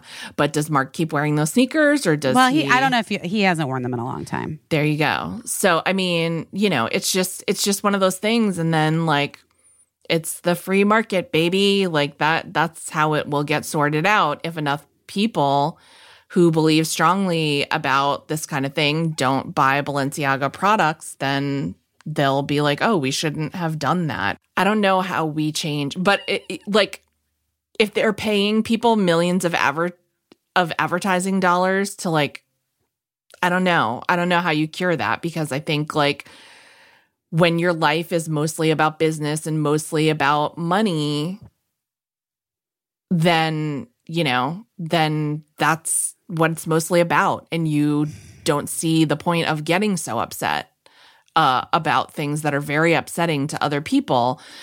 Now, am, do I know whose life is mostly about money? No, I'm only making a guess from what I see from the outside sometimes. And, you know, I don't see people making a lot of, you know, tough decisions where money is concerned.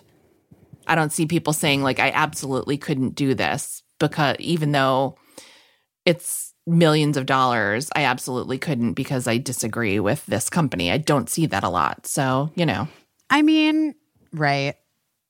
But but then again, we don't see the we don't see that. right. Yeah, we probably never know a lot about people that are like, I absolutely wouldn't do do that. I mean, I've never I've never been offered millions of dollars, but I've been offered a lot of money for some things that I'm like, oh no, I can't. No, Right, I'm right. not interested in that. Right. That's like shady or like I don't want to work with that company because of their No. history or you know anything like that. But um yeah, it's weird. I mean, I always think of when we're having like this is, you know, all of that aside, like when we're having the conversation about like a lot of American celebrities don't do advertisements here, but they do them in other countries because they're being like protective of their image here and then in other countries they're like oh i'll you know i'll do a, an ad for this gravy i don't give a shit if people don't take me seriously in this other country but it's so funny because like you know with the internet they make their way here now and also like everything's global now so it's like Everything's global, but also everyone does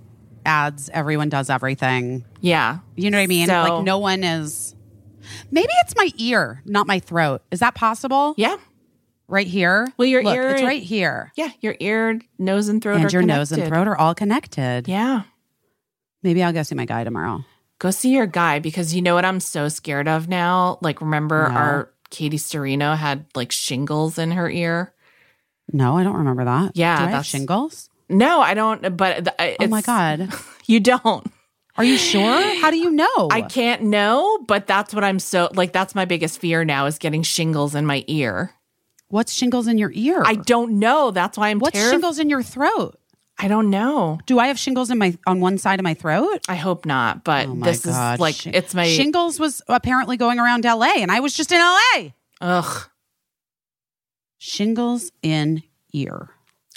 Google. Shingle bells. Oh my god! Don't do it.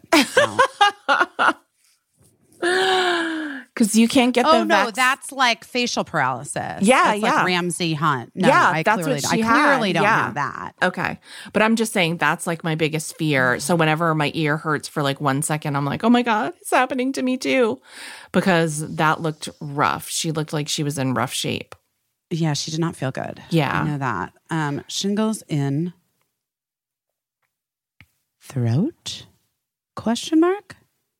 Shingles is like chicken pox. Yeah, it's or like- it's also, It's like super like chicken it's- pox. but it also seems like it's um, what's the other one? Herpes. Yes. Yes. Yeah. you Oh literally my were like, yes. Oh my gosh. That's who else has another commercial on the streaming that Julia Fox. I'm kind of obsessed with Julia Fox. Have now. you seen that one for Uber No. Eats? Where she's No, like she's so bizarre. I like. She's I in like full she. Julia Fox regalia. I think it's Uber Eats. I just ordered roasted yams, Hawaiian pizza without ham, and then my uh, my favorite untossed jams. And then I'm like, mm, I get it. It's I get it. I get why that's A but I- thing. yeah, but I also feel like so many people watching Hulu, like my mom watching Hulu, is probably like, what the fuck is she talking about? And I'm like, that could so easily be me. Uh, I mean, Wondering. so easily be you saying, "What the fuck is what she the fuck is she about?" talking about? Listen, that is true. Yeah. It's it's so frequently could be either one of us. about any number of things. Do you know what I mean? Listen, you didn't know about Balenciaga. I didn't know about it, and that's you didn't. you- like you, know that's surprising to me. That is surprising to me. if it's not. you I guess didn't it- know about I guess if it didn't happen between uh segments on streaming on Hulu this weekend, I don't know about it. oh, I also watched the first episode of Wednesday with um Cricket. We watched it together. It was really Oh, cute. did she love it? we really liked it. Yeah, we both really liked it. I think it's Oh, a good. really, really good show. I watched Um, Chippendales with Kumail Nanjiani. Oh, that's a great movie. I loved that movie. Yeah, well, it's a show. Wait, Jenny oh, I thought show. it was. Oh my god. I thought it was the squirrels. I was just thinking about. Oh. I mean, the chipmunks. I was just. Chippendale. yeah. Which I heard was really good. It is really good. It is. No, that's Jenny Connor's new show. I haven't watched Jenny it yet. Connors' new show, Chippendales, I with haven't Kumail. watched it. Yes. yet. It's supposed to be fantastic. yes. Oh my god, I'm so embarrassed that I literally was like, "Oh yeah, that's a great movie. I watched that with Cricket too." Cricket and I loved Chippendale. I'm glad we straightened it out. Guys, what is wrong with me? Oh my gosh. Well, Biz, I feel so sad that you weren't able to get the the foam because I feel like listen, I know what you said about the spray foam not being environmentally friendly. I have that thought myself, but I feel like if you make a craft out of it that you use year after year, that That's true. could eventually be used um, as a flotation device. Oh, Uh, eventually, I feel like that's. But uh, maybe when I come to town, maybe I'll find some spray foam. I've got a couple people looking for it right now. Okay. Because I have long been a fan of, as I told you, I've been a fan of spray foam crafts since I saw Martha Stewart talk about. Martha Stewart one time was making. I think that I'm confused. This is a thing that like feels like it could have happened in a fever dream. But if you watched Martha Stewart's daytime show, tell me if you I remember did. this. I did. Tell me if you remember.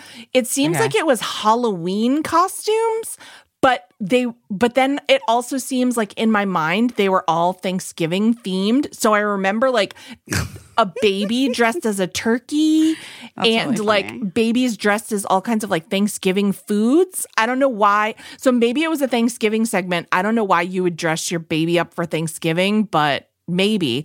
But I remember they had a baby that was uh the costume was a pie and I think Martha sprayed spray foam insulation right on top of the baby. like to sh- to finish it off to be like here's how you do the meringue no top way. on the I swear to God, because why would it stick in my mind if that didn't happen? And I was like, A, spray foam insulation is a great idea for making crafts and costumes, but also B, did Martha Stewart just spray spray foam insulation expanding foam on the baby? Like right on a Maybe baby. listen, I gotta I gotta tell you something. Maybe it's not top. I don't know. I haven't gotten it yet. You know, like let's remember this. I'm the It's one that true. doesn't have it. Right, right. So, So, who maybe am I to say whether or not it's toxic or not toxic? Right, right. I mean, I think you're probably right. It's probably it's polyurethane, right? It, that can't be. I don't. I, none of it seems great. Wait, there was one other thing I wanted to say. What? Um, before we we have to go because I have to go get ready for those for the awards I'm going to with Michelle. Um, and then we'll talk tomorrow morning. Great. What was it? Oh, crypto. We never got to say we told you so. Crypto. Not that we we not told that- you so. Hey, crypto. Guess what? we saw right through you. go fuck yourself, crypto. Hey, crypto. Hey, crypto. Go fuck yourself. Go fuck yourself, crypto. We knew it. We knew you were bogus. We knew you fucking sucked. We knew that you were going to take a bunch of people's monies, and you did. You did. And You proud of am I yourself? sorry Cryp- for the crypto? innocent crypto?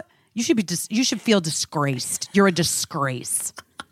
Oh my god. Also, in other I told you so news before you everything. go, Yes. did you notice that Jennifer Lopez announced she's doing This Is Me Now? You know, remember This Is Me Then was the Ben Affleck inspired album from 20 years ago. And now This Is Me now. So Excuse me? yeah, Excuse me? yeah, Oh my I god, saw we it never talked about their her like weird TikTok with him. That was so where he was like chewing gum so hard, which I, don't like. where she by the was, way, like- You like people that chew gum hard? No, I don't, but sometimes Oh. I do. I, but sometimes I do. You know what I'm saying? Sometimes you do chew gum hard. No, sometimes, sometimes I like. you like when you see someone chewing gum Yes. hard. Listen, here's what I'm going to say about Ben Affleck. He's always had a strong jaw. he does. He's got a strong jaw. I don't know what that means, but it's definitely like he's definitely always had a strong jaw. People that No, know me know that I love a clip of Prince chewing gum because he would really like fucking go to town on a piece of gum. So that's like a thing. But it's not just like it's Mm-hmm, not it. unique to just Prince. Um, apparently. And it, I would find it disgusting if many other people did it, but I didn't But if hate- you're into the person, you didn't. You don't hate. You didn't. For instance, you didn't hate Ben Affleck smacking his gum. and like by the way, I'm not into Ben Affleck and like I I you know I mean, I'm know. interested in him. I, d- I wouldn't have thought that I would be like, oh, but that's the one time where I was like, I'm not mad about the gum chewing. But yeah, But did you see the weird TikTok where she's like, and then she's like lip syncing to like a little kid's voice, which I hate. Oh, I when didn't adult see women, that. adult women who are listening, please, please don't do it. Don't lip sync to a child. I hate it so much. It is disturbing. It's not cute. It's Mm. not cute. all right. You're not doing it. No, but I it's good to know because like now I send you TikToks, obviously, sometimes that send you on a wild you're goose chase You're for never gonna send me a TikTok of a lady lip syncing with a child's voice. You're just not. I know you. it's just you wouldn't. to know the rules of the universe within which Did you I'm see- operating. Did you see that thing where it was like a viral a viral tweet where someone was like, someone said that uh, guys share memes that they think are funny and women share memes they think you would find funny and I can't stop thinking about it. Yeah, that makes and I was sense. like, oop, that's true. That makes sense. That goes along with, you know, that like, I think we've talked about this on the podcast. Men and women both say sense of humor is very important in finding like a partner, but men and women define sense of humor differently. Women, uh, like a man with a sense of humor who laughs at their, wait, I'm saying this wrong. Men want people to laugh at them. their jokes. Women want to find someone funny. Yes, yes, that's exactly right. So that makes sense. That's the meme thing in in real life and universal to everyone. Did you find it? The lip syncing TikTok? Guys, uh, uh, obviously, if you just look up lip syncing and J Lo, it's not what you're gonna want. Right, right. That's a hard. you know what I mean? That's a hard. It's a term. hard thing to. I would just yeah. like to say that although I know she denied that she was making the Jenny from the Block video over again, speaking of things that went viral, my theory about that did go very viral. Um, I'm not calling JLo a liar, but I'm just saying she is remaking that album. I mean, listen, we're not calling her a liar. No. I'm not calling you a liar. Don't lie to me. I just think it's interesting. I just find it interesting. That's something from that era on which that song was contained is being remade. So, hmm. Just made me say, huh. Oh, you found it. I got it. I got it. I got it. Gonna have to sit through this ad on YouTube. And then you're gonna hear skip ad.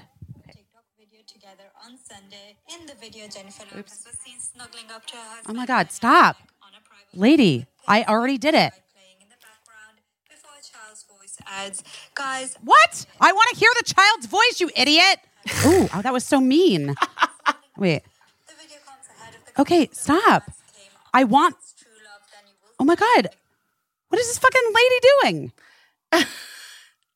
Oh, that's content now where someone just uh, describes the thing that you want to watch. Oh my God. That's exhausting. That's that's someone's whole job to just describe a TikTok that they're about to show you. No, but she didn't show me the fucking TikTok. That is uh that's another job. That's another job to describe a TikTok that they're never going to show you. Guys, I did it. I found the person that makes me the happiest I have ever been. That's it. She doesn't lip sync to it, by the way. I was Oh. wrong. I remembered it incorrectly, but I still think it's annoying and gross. I mean, I just like don't, you know what I mean? Like, not, I don't think she's annoying and gross. I just don't like that trend of like, of like a little kid, like, I don't know. I just don't like it. Wait, was Ben Affleck chewing gum in that TikTok? Yes. That's the one. And we're talking about the same one. I only fo- I only focused on the gum and you were hating on the little kid's voice. I never even heard that. That didn't even I exist like, to me. I don't know. I have to tell you, like, I get it's so funny. I really have to go because I have to go get ready. Yeah. Like, I really get like um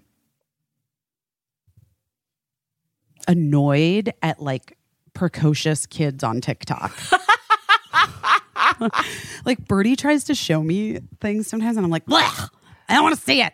Like, I don't know why. It just like bums me out. Like, Interesting. it just, I guess because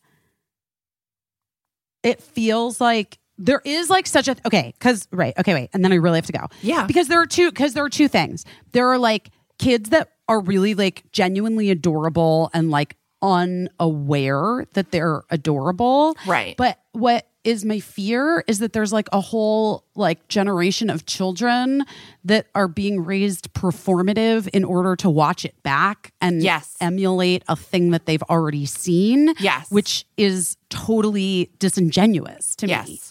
Because yeah, that's their like reward And system. right, it's their reward system and also like you know I always had this thing when my kids were little like I never made my kids say anything again. right. You know, like how people they're like, wait, wait, wait, say that again. What did you just say? Yeah.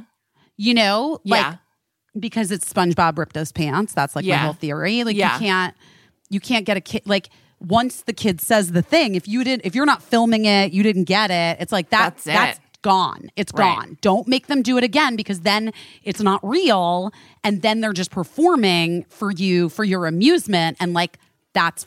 I mean, whatever. Yes. You guys, I'm not a parenting expert. I don't fucking know. this is just like this is my personal preference. I'm just saying there's a thing that's happened with like these little kids now on some of these sites where it's like very clearly disingenuous. It's like not real. Yeah. The way that they're talking feels not real. And like I'm the first person that's like kids say crazy shit. They say the Yes. most amazing things. They say like things that like you if you posted it, people would be like, I roll. Your kid didn't say that. You right. said that Right. Yes. fine. I I like I know, have heard, have seen all Yes. kinds of kids, not just my own kids say and do brilliant, fucking weird, awesome things. But there's like a very specific thing in social media, like. Perf- like a performative thing with kids that like drives me crazy. Yeah, where it has to be for something. And you're like, sometimes it's just like, it's not for anything. It just happened. And that's what's delightful like, about it. And like that in it, that voiceover, I don't know what that voiceover is from, Yeah. but it's like so clearly fake. Yeah. Maybe it's from like a scripted thing. Like, so, if it is yeah, right Yeah. it very a lot of times that's what people Yeah. use on tiktok Yeah. i don't know but i just like because it's like fake it's like a fake it's like a kid actor Just got i guess this really comes i guess this really comes down to the fact that i hate child actors i'm kidding i'm kidding but i don't think that children should be actors you know Yeah. Well, no one's no we haven't come up with a good uh alternative yet but i really don't think that they should It's do it great. unless they're your own child That's right. Right. and they're playing your own child That's my YA book that, you know, that how that goes wrong when they invent synthetic child actors. That maybe I'll put it on the Substack because it's not You being should. made. Or or what if it's like a huge hit?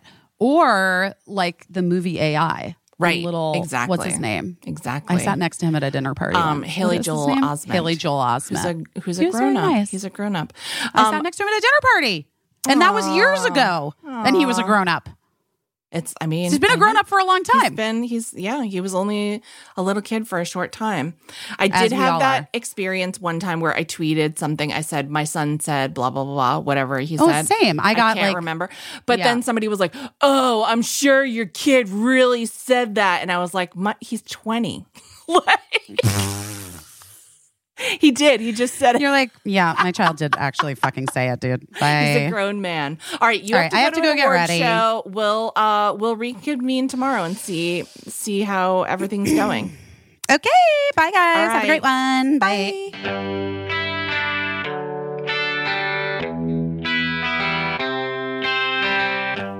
Foria, Foria, Foria, Foria, Foria. You know what you should be doing this winter? Um, what? Having orgasms. Oh my gosh, yeah. I mean, You know what's the best thing to do when it's cold out? Have orgasms. orgasm. Orgasms. You I'm don't have a it- orgasms. fireplace? Who the who the heck cares? Have an Keep orgasm. yourself hot. Get yourself hot. Get yourself get yourself warmed up with Foria, guys. Get yourself get yourself all warmed up with Foria. You know what Foria does? Foria gives you the best orgasm or sex you've ever had. True. Truly. With products that are designed to naturally enhance sexual pleasure and give you access to bigger and better orgasms, solo, with a partner, with toys. I don't know. I don't know your life. I don't know what's happening. You do what you got to do. All I know is that if you use Foria, you're gonna enjoy it. Foria has a serious cult following with tens of thousands of people who have had their sex lives transformed through using their products. The testimonials, I say it every time, are so entertaining to read. I mean, you don't you don't need to go to the newsstand and buy uh, a naughty magazine. You can just read these testimonials. yeah, well, people are fully experiencing their sexual pleasure thanks to Foria. Heightened orgasms, more sexual comfort. Maybe you're a person that's like, my partner and I are good. Guys, this ad's not for me. It is for you. It is for you. 'Cause why I'm just glad be you're- good? Yeah. Why? But, but also, I'm glad that you think you've hit the pinnacle, the apex. But I'm telling you, perhaps, why wouldn't you want to see if you could if you could beat your own record? You know what I mean? And Foria has uh, what we call the perfect combo for peak pleasure. Foria's awaken arousal oil and the sex oil, when used together, it's a real chef's kiss, guys. Yeah. Awaken Um, uses CBD and warming, sensation inducing organic botanicals that enhance arousal, sensitivity, pleasure, access to orgasm, and help with any discomfort. You almost said arrival, and I'm going to say it helps with arrival as well. arrival, arrival to that orgasm, guys. So yes, you have our permission to try this. It's a great stocking stuffer. Like, guys, just your sister-in-law, your best friend, throw it in their stockings. Yeah. See Give them the gift. Give them the gift that keeps on giving. You have our permission to try it. We endorse you to go ahead, treat yourself, treat your friends and family members, treat everyone. Maybe even you your mom. Why not? Why not your mom? To more, deeper, fuller pleasure, wherever you can find it as often as possible. Start with a bottle of Foria. Foria is incredible, is offering a special deal for our listeners 20% off your first order by visiting foriawellness.com slash best or use code best at the checkout. That's Foria, F O R I A, wellness.com forward slash best for 20% off your first order. We recommend the Awaken Arousal Oil and the Sex Oil. You're going to thank us later. Oh, Print Fresh, we love you so. I was wearing my Print Fresh jammies last night. I love them so much. They're so They're the perfect cute. thing in the winter. I just got a new pair and I can't wait to debut them. Ugh, I love it. Print Fresh is a woman owned luxury sleepwear and lifestyle brand, sizes ranging from extra small to 6X.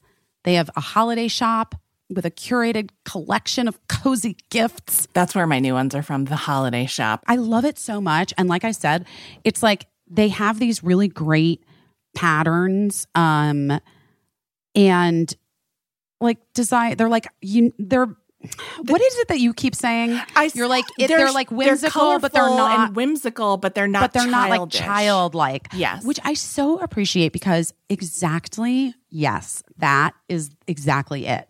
Like, I love things that are like bright, beautiful patterns and colors. Yes. But I don't like it when it like, ter- like I'm like, what am I wearing a cartoon? Like, what am Right. I doing? You know, like it's weird. I'm not a child. Like, I like like bright, whimsical but sophisticated Yes. patterns. They really are so uh, point, like spot on. Yeah, really Um, chic designs. they're really chic designs and also i was just going to say like their their cotton um is so nice and that's why i think it's the perfect like winter jammies because it like covers you know it's like long sleeved and long legged Yes. is that what they we call them Yeah, well, But- they, I mean, they have everything. They have little shorties, everything. yeah yeah yeah i have the shorts woo, too but I Love it. that because also it's like the cotton that I have the the print, my print fresh jammies like it's not too heavy so like if the heat is on I don't feel like I'm sweating. You know Right. sometimes you Yeah. wear like you get like winter jammies and you like wake up in the middle of the night like in a in a pouring sweat. Your hair You know, plastered everywhere. Totally. Yes. No, this is like perfect level of comfort. Yes. That's what I would say. Yeah. That is what I would say. And I like to like sometimes hang out in my jammies, but also like not look like the worst hot mess in the world. And A so hundred percent. this is just like a way to like look put together and cute. And Yes. like if someone snapped my picture in my print fresh jammies, I wouldn't mind. No, not mad. Not mad. I'm gonna wear them under the tree. Me too. Yeah. So, guys, uh, highly recommend checking out the holiday shop for gifting for everyone on your list, but also maybe gift yourself something cute. Yeah, they wear have everything. on Holiday- Hanukkah or Christmas or Kwanzaa morning or whatever morning you're gonna wait. Just tomorrow morning. How about tomorrow morning? Anyway, go to printfresh.com slash best or use code best for 15% off your first order. See what's in store for the season. Snag your gifts early or grab something for yourself or maybe all of the above. That's printfresh.com slash best or use code best. We love it. We love you, Print Fresh. Are you packed? Are you ready to go? Are you awake? I'm barely awake, but I'm ready to go. I'm packed. Amazing. I figure, like, why wake up? You know what I mean? Like, let me just skate through half asleep and then maybe I'll sleep on the plane. Well, I think you could probably both things could you could do. Like you could wake up a little and then you could probably here's what I'm gonna say, take a nice three and a half hour nap on the plane. They're gonna they're flying you nicely, aren't they? Yeah. I mean, they, listen, they accommodated every little request that I had. Okay, but like listen, you know what I mean? That's when you get to lie down on a six hour flight from LA to New York. And Yeah. I mean it you know, it ranges from like five to seven hours. Once there was bad weather, and I swear to God, it took like six hours and forty five minutes. I can't Oh remember which direction. Gosh. Oh my gosh. It was like so fucking long. But if you're getting flown nicely and you get to lie down, watch a movie and fall asleep, there's like literally no greater pleasure in life. There's I would nothing say. better. I'm not a great flyer, and I Me don't neither. I used to never be. Oh, Really, I don't typically oh, fall oh, yeah, but you- asleep. But you know you're not going to die on an airplane, right? Because I of me. mean, Did you know that? no, I'm serious. Oh, yeah, because you know somebody that. That well, first of all, statistically speaking, yes. Like my friend, when I was little, Right. died in a commercial airline crash, which was very tragic when I was a little girl. right, So statistically speaking, it would be highly unlikely that someone else that I was very good friends with. right, would die in a plane crash. I mean- yeah, It, I actually think it's impossible. but then a psychic told me on an airplane when I was like 14 years old that nothing bad was ever going to happen to anyone I loved on an airplane again oh, or to me. That's good. That's good to know. Um it's I don't know. It's not like I'm not super afraid of of having a crash. I don't know what it is. I'm just like too much of a busybody Mhm. and um I just I I don't sleep on any transportation.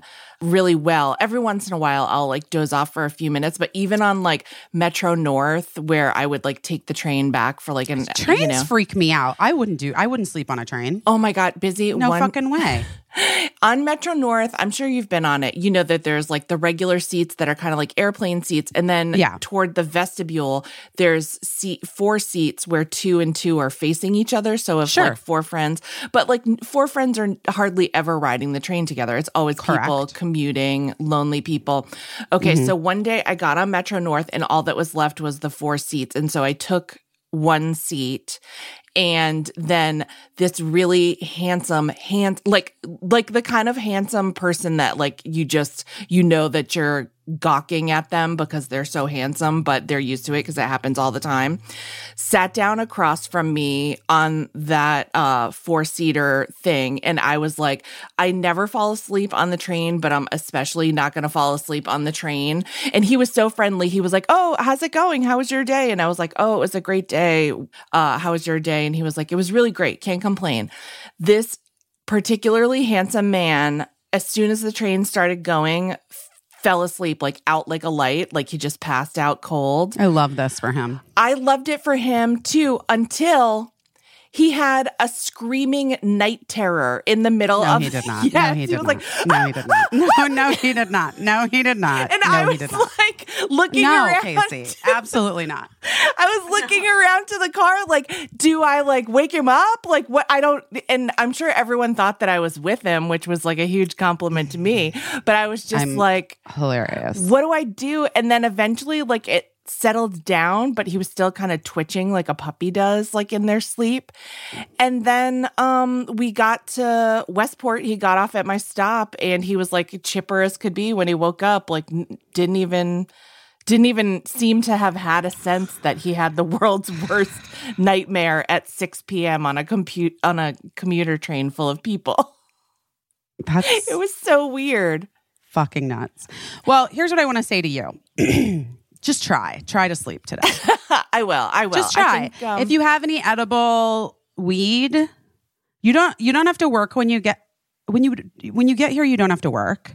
Yeah, I mean, I'm gonna try to work on the plane a teeny bit, but I'm also gonna do it on my. I'm gonna I'm gonna try not to drag my laptop because that's my most hated thing, banging my laptop across the country. So I'm whatever work I'm doing, it's on my phone. So I'm gonna try to do tiny work on my phone. I can't do that. No, No, I have to I have to tip tap on my computes. Otherwise this just doesn't work for me. I know. Wait, listen. Um, but Casey's coming to New York to work with me on a commercial job that we're doing. Which Yeah. is like we're actually super excited about because it's just fun that we get to work together in this way. Um, I mean, we obviously work together in another way every week. You guys are our friends who know well all about it. Um, but are you bringing all the clothes? Are you? Are we going to match? Are we going to do? Have we?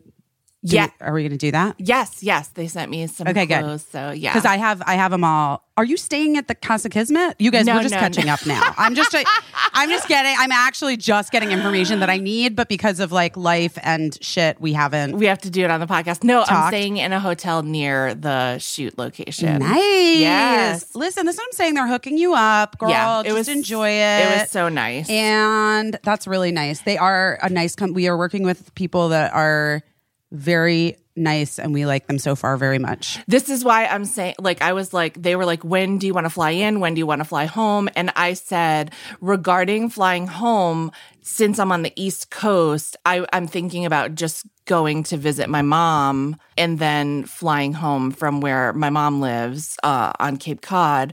And, um, but I realized this is a huge pain. So just let me know what you have to do and I'll figure it out on my end.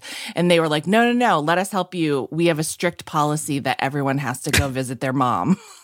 and so I was like, that's nice people. That's, you know, It's cute. yeah, they're It's cute. they're very they're very kind. So we'll tell you more about it later when there's more to know and when you Oh, can, yeah. when you can see Yeah. the thing. When you can watch it. yeah. Um, because it promises to be at least a little ridiculous, I'm sure. It's also weird because it's like they're um they're so relaxed. This company Yeah. is so relaxed in a way because it's Why like can't we just say, we can say who it is, can't we? I don't know. No, That's a good. Yeah, we'll just say because when it's closer Okay. to the thing, I guess. Okay, when it comes out. Yeah. Right. We don't know. We don't know what their plans are. Exactly. Like for instance, do you know that um I got a text a couple weeks ago that was like, "Ooh, could you take down your Instagram post about you being on single drunk female?" They the network was planning on a big announcement and I was like, "I've been talking about it on my podcast for literally 3 months." I'm like, I don't uh that ship say I took down the Instagram post and I was like, that ship sailed, guys. Yeah. Uh, you're gonna need to tell me not to talk about a thing if I'm not supposed to talk about a thing. There are obviously things like I knew not to talk about the Girls Five Eva move to Netflix before it happened, but Yeah. that was because it was like in process. But also I knew that like I needed to wait for them to make a big announcement for that. But like me doing a couple episodes on my friend Jenny's TV show, I didn't think was like a secret. Apparently, I was wrong. That's one of those things where I'm like, and I get like. In a way, I get it could be like flattering to have someone say they want to make a big announcement about you, like, you know, like, but also it's like not everything is like announcement worthy. Worthy? Like, we're announcing Oh my too God. much. Okay, we're announcing too much. But also last night I was at the Gotham Awards with Michelle, which is why I scooted out of the first half of the podcast. Yes, you both looked Uh, beautiful. Thank you. Well, I my my dear sweet friend who literally pushed a baby out like I mean almost 7 weeks ago I guess now. Yeah. 6 Yeah. 7 weeks ago. Short time.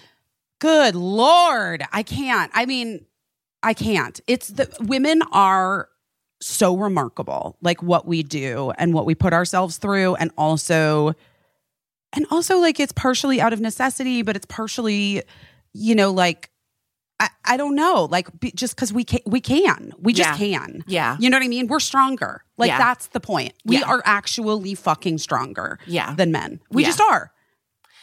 Uh, we just are. Yeah. I'm sorry. No, It's I- true. It's listen. Anyone who's seen uh, a a Try Guys uh, period simulator video or any other period simulator, I don't even know what that is, but I'm dying. it's like That's where they put like electrodes on a guy's stomach sure. so he can feel what it would feel like to have a period, and every guy Oh, like on. blacks out on like level three or I'm whatever. sure. Where I'm women sure. are like, "What? I can't feel it." I'm like truly. Oh my god! Guess who I saw last night? It was so crazy. Who? Actually, uh, I saw so many people last night. It was so it was super nice. Oh, what? But back to like, not everything should be an announcement. Yeah. When it came time for like the categories of like television shows, Yeah, when I tell you that I was like, are they making these names up of the shows? like there were so many shows nominated that are like the the creme de la creme of prestige television, and I was like, Severance, I know, Yes. great. yes, Uh, that's it. like I, ca- I, I like literally was like, what are these shows? Like I, I couldn't. I and I was sitting near. um Michelle was sitting next to Donna Langley. Yeah. And at the at that point, Michelle had like gotten her honor and was, you know, in the pic- taking pictures or whatever. Yeah. In the doing interviews. And so I was just there and I like looked at Donna Langley, who is like a huge Hollywood boss lady. yeah. Features. She Yeah. does does she run? What does she run now? She's like Oh, I don't know. the head of hold on let's look let's look it up just to get it right guys just to get it right for you for the hollywood break not that you fucking care um but i do um oh she's yes she's um a british film executive who's chairwoman of universal pictures Oh, there you go. okay she's also just like fucking gorgeous and naturally like beautiful like she's one Yeah. of these like naturally beautiful people anyway I like looked at her and I was like, "Are they making these up?" And she was just like, she like burst out laughing. I was like, "I swear to God, I'm like, I know I don't get to watch a ton of television. I know that I'm on The Crown season four currently. Yeah. but like, how does anyone watch any? No wonder no one could find Girls Five Eva. How do you even like? There's too much TV. I mean, listen, I don't want to I don't want to say this because like obviously like I'm possibly suggesting falling on my own sword, but there's too many there's too many platforms on which shows can exist. There are too many celebrities, to be honest, to keep track of. There are whole worlds of celebrities that we're just not even ever going to Well, be that was aware like- of. Remember that was like when I was like, guys, Chris Rock is on Fargo? Like what? Exactly. And there's, What? yes, too many shows, too many shows. Like our friend Paul F. Tompkins is like, oh, wouldn't it be, one time he was saying, wouldn't it be a dream come true to get like a show that is on some platform that you never heard of and no one ever hears of the show? And then you just get to do it for like six seasons. And Well, then by the people are way- like, oh, what are you up to? And you're like, oh, I'm on the fifth season of this show no one's ever heard of. By the way, I mean, I do want to say, as someone who was on a show that was like critically acclaimed and no one was watching on a platform that people were like, wait, what is that again? How do I get that? Right. Is it free? Can I download it? Um, it sucks. It wasn't great. It's not great. it's not great because you just you want people to see the stuff you're doing if Yeah. you're doing something that you think is cool.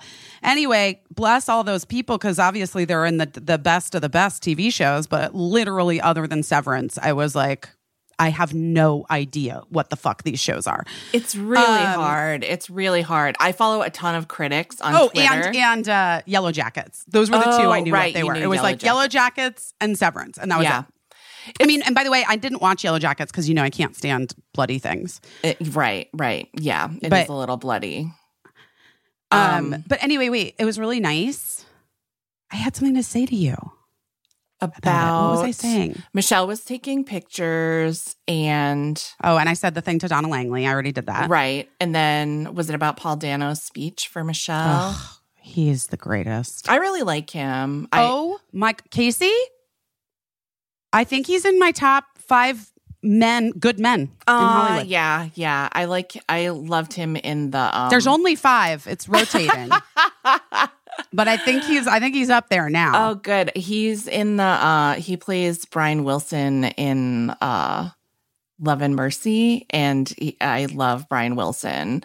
Um, which Of is you do. he's just he's one of my top guys.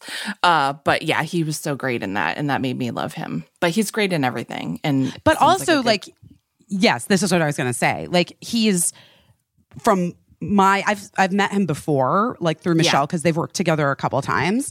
yeah, And um and from my experience with him not only is he like he's obviously like fucking brilliant. I mean there will be blood. yes, He's so fucking good. He is such a brilliant brilliant actor. yeah, But beyond that, he's like not pretentious, Right. Not a fucking weirdo, like Yeah. not making it all about himself all the time. And the speech that he wrote for Michelle. So first of all, Steven Spielberg was supposed to present this honor to Michelle okay, because he directed this mov- the movie The Fabelmans, that Fabelmans. Michelle's in. Yes. That's coming out and everybody should see it. I'm going this weekend. I'm going to pay for it and go see it. good. Um, but anyway, uh, he got COVID. Uh, Mary, it was Mary Beth Peil who plays Grams on Dawson's Creek was supposed to come with me and Michelle. We were going to have a little reunion. She got, she's been in rehearsal for a play. She got sick, oh God, not COVID, but just like she was not well and like she was just like going I don't. And she doesn't want to like push it. Like Yeah. she she is a bit older. She's a little bit older, and she's like in rehearsals for a play, and she's just like I can't. right. which Michelle hadn't told her this, but I knew this that like Michelle's entire speech was about how Mary Beth changed her life by on Dawson's Creek, like working with Mary Beth because Michelle came in to that experience like an emancipated minor, Right. like, oh no, I'm gonna cry, who's like, you know, newly 16 years old. Yeah. emancipated no one looking out for her in North Carolina, you know, and on this big teen show. And Mary Beth was just this like it was like you know like when fate intervenes in someone's life Yeah. like the fact that it was Mary Beth in that role who was you know a career artist actor an opera sing- classically trained opera singer Yeah. you know tony nominated actress who would do films, do television, go back to the theater and do plays. She was in Nine Yeah. on Broadway. Like she's just re- a mother, you know, and like sort of, you know, and had, you know, was had gone to college and like studied and all this stuff. And here's Michelle who emancipated her like you know, she technically, I mean, she like wasn't even like a high school graduate. You know what I mean? She like got her GED Yeah. and and this woman just like stepped in and called her my girl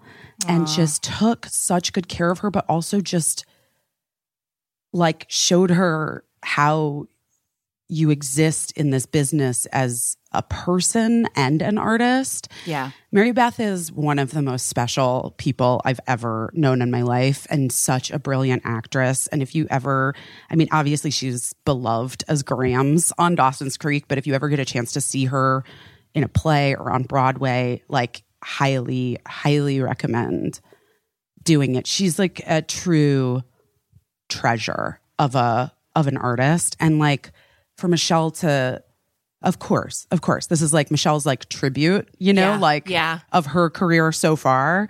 And she used that opportunity to really like just point the light in the direction of this brilliant woman who like changed Michelle's entire career trajectory and like changed her life. You um, know? I love that. It was well, really that's, special. that's so Michelle, right? That's how. That's how. It's so her. I know. I know. And then she was like, she's so sweet too, because I'm like, she literally worked all day yesterday doing press yeah. for the Fabelmans. She has a seven week old baby who like came to the hotel multiple times so she could feed the child. yeah. You know what I mean? Yeah. Like this is what women do. And then she's like, I I was like, listen, Michelle, I lo- like love you so much and this is so wonderful. If you need to leave, like just honey, I'm good. Like I don't need to stay here or whatever. And she's like, Right. I want to, I don't want to be rude. And I like really, you know, people have worked really hard to be here. I want to, I want to make sure that I, I'm not one of those people that just gets my honor and leaves. Aw. And I fucking sat there. And then finally I was like, Em, I'm just going to say this to you. I think you should go now. Your boobs are getting really big. like, like, I think you need to go feed your baby. No, she was like, she was like, I just need to be home by 945. I was like, then you need to leave right now. We can't get caught in the rush. But I saw Aubrey Plaza, which was so nice. Oh, great. And uh, chatted with her and her hair is blonde. And she's like, it's for a role. I'm like, Aubrey, even if it wasn't, it looks great. You look great. you know, like how people always do, like you like qualify. Yeah. When you're like, I love that dress. It was on sale. Right. Like me, like you look beautiful. I'm like, I did my own hair and makeup. Like I didn't have time. Anyway, uh but uh and then I talked to Adam Scott for a Oh, long good. time. Um and saw my friend Jen Tullock, who was there with the Severance team. Oh, great. And yeah, it was really nice. Uh, It was just a really nice evening. I'm glad. Um, I'm glad you had a nice time. and then I I think that this throat thing now I I really feel like it is an ear infection. It's so I'm your going ear. at one. Okay. Yeah. Okay. And maybe I'm pretty sure. Maybe you'll I don't know, maybe you'll get something that'll make you feel better right away. I hope so. I mean, last night I was putting all kinds of lights and lasers, and I I did saw. Advil. Not the not the post award show content of days Most of people, yore. no, yeah. it's really not. It's not us drunk eating spaghetti. no, it wasn't. Things have changed. Things have really changed. They've shifted. they have shifted. Um, I know, but it was like, it was it was really nice. It's also like weirdly. It's just so funny that I fucking live here. You know, yeah. like yeah. it's just so weird. I was going to say it's nice. Sometimes it's nice to just, I don't know, not that you're not feeling good. That's not good. Um, not that people aren't feeling good, but sometimes it's just nice to not be drunk and to just go home and take care of yourself and be able to get into your house and, and undress yourself out of your beautiful dress. That's, I did make know. cricket. I did make cricket help me well, that's good. Just she's, she's FYI. tall enough now. little. But she has nimble, little nimble, little fingers nimble now. fingers. You need those teeny Yeah, little fingers. teeny to- little fingers for tiny little zippers. But Stacy, Stacy got me that dress. Yeah, it was very beautiful, pretty, yeah. from Hampton. And I think Stacy and I decided this morning on the phone. I think I don't know how we're going to do it yet, but I think I'm going to auction it off for oh, a charity. Oh, excellent. I Excellent. I know. I think that'll be good because, like, well, I'm going to check with um, my friend Kimmy Gatewood. You know Kimmy, don't you? yeah, yeah. She directs a bunch of um, Girls Five Evas. And actually, she was in my Largo Thrilling Adventure Hour show a couple of times because she sings too. She's like a, a lady of all trades. A lady of all trades. Yeah, she's multi talented. And she's nominated for, you know how they're doing those like kids Emmys things, like the Emmys for children's programming this oh, year? right, right. Yeah. she's nominated for Babysitters Club, I think, for directing Oh, Babysitters great. Club. And so she called me and she's like, Do you by any chance have a dress I can borrow? And I was like trying to think. I mean, I do, of course. And I was like, yeah, sure. But then last night I was like, ooh, maybe Kimmy should just borrow this. Um, so maybe she will. Oh, great. Maybe you can give her two dresses and she can make one ugly dress out of it, like in um, Pretty in Pink. Two good dresses. And then, no, two good dresses equal one ugly dress. I mean, that's what happened in Pretty in Pink. I think we've discussed She should actually, you know what I think she should wear? She should wear my Lela Rose dress that I wore to the Emmys the year Michelle won. Oh, and I saw we saw Bowen Yang and uh, Matt Rogers and the cast of Fire Island who were nominated or not nominated, they were honored. Oh, great. um, with like breakthrough cast, some I don't know something, and they were so cute. We that was such a them, and good I- movie. Oh my God. I fucking love that movie so much. And they were so sweet. And Joel Kim Booster gave just like the, like a really, really great speech to, and Julia Moore looked beautiful. And Jesse Tyler Ferguson waved at me from stage and was like, hey, and that was exciting. And then um, there was one other thing I wanted to mention. Oh, oh, uh, Brian Tyree Henry, Oh, I love who him. is the greatest. yeah. He's also in my top five. Wait, oh my god. Wait, Bowen, uh, Paul Dano, um, Brian Tyree Henry, and Adam Scott. Guys, I have one spot left for my top five men in Hollywood. Who's it going to be? Oh, Who's it going to be? Who's it going to be? Who is it going to be? You Only know time what? will tell. You know who I would vote for? Who? Guess. Chris Pine. David Arquette. Oh, David Arquette. I love David Arquette so much. I saw Patricia Arquette. Oh, did you? Good. Yeah, and I talked with her, and she's like, "Wait, you're doing a movie with my daughter?" I'm like, "Me? I am? No, I'm not." And then I remembered, I am. I am like. I was like, Patricia, I'm so sorry. I like, I've been attached to this movie for like two years. Yeah. Um, to play, it's like really about teen girls, but Yeah. to play the mom of one of them, and they wanted to get the parents for uh, whatever. It doesn't matter. Yeah. The parents are important parts, but it's like really about these. It's a coming of age story about these two girls, like Yes. based on this woman's life, and I've been literally been attached to it for many years. Yeah. And it's just sometimes that happens, guys, where like you get offered a movie. It's not like there's any money even discussed. It's like, would you want to do this if we can get the financing for this right. movie? Right. And I read it and met with the director, the woman who wrote it and is going to direct it, and was like, 100% I'm in. And then I'm just like, wait. Now I just wait. And then if they get the rest of their cast together and get the move, the money put together, then I'll do the movie. You know what I mean? But like, Yeah. So I totally, it was like, it's just, but it's not a thing that's like on my daily radar, you know? So I, Patricia Arquette's daughter was cast in the movie. Right. And I, the director had sent me an email about it like a month ago. Yeah. But with everything else that's going on, I was like, great, let me know when you guys are like g- looking to shoot. Yeah. I think they do the parents first because it takes a long time to put a movie together. And if you did the teens first, they might age out of the role. And so That's right. You set the You're right. parents. That's first. exactly right. Um, You're right.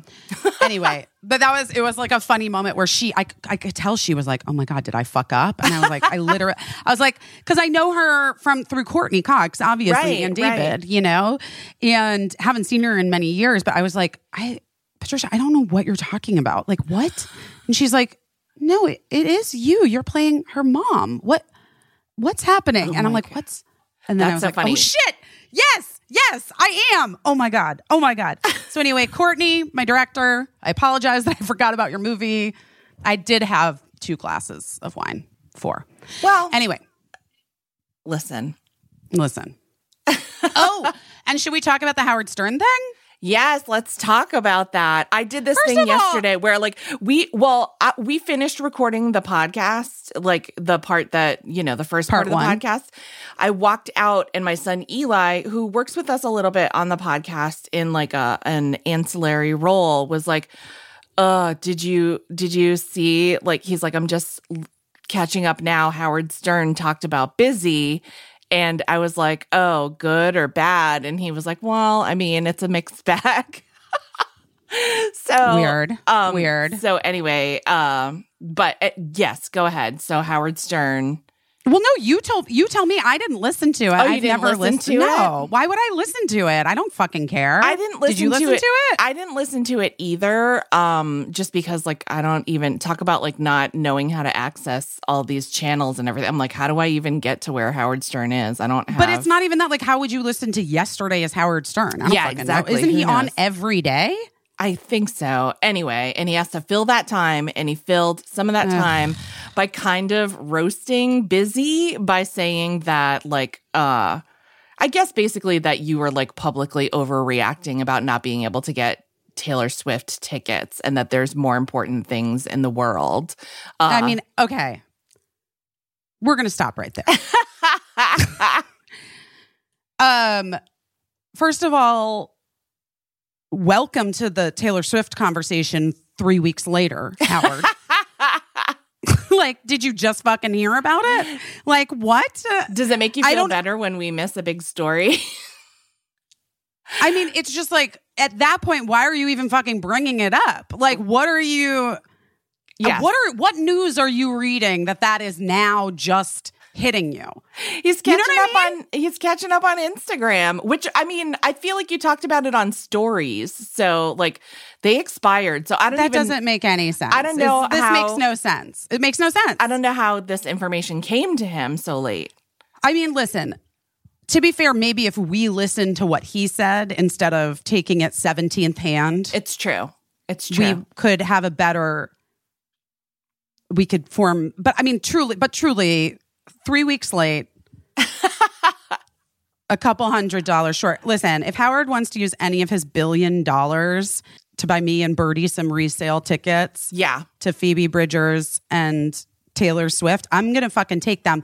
And in return, I will tell him that um yeah, I'm well fucking aware of the other important things in the world that we need to talk about, which is why I do literally nothing but talk about those fucking things and post about them and volunteer and do all of the fucking shit. So, Right. honestly, but if you don't think that like the deep desire to connect with my teenage daughter isn't important, Right.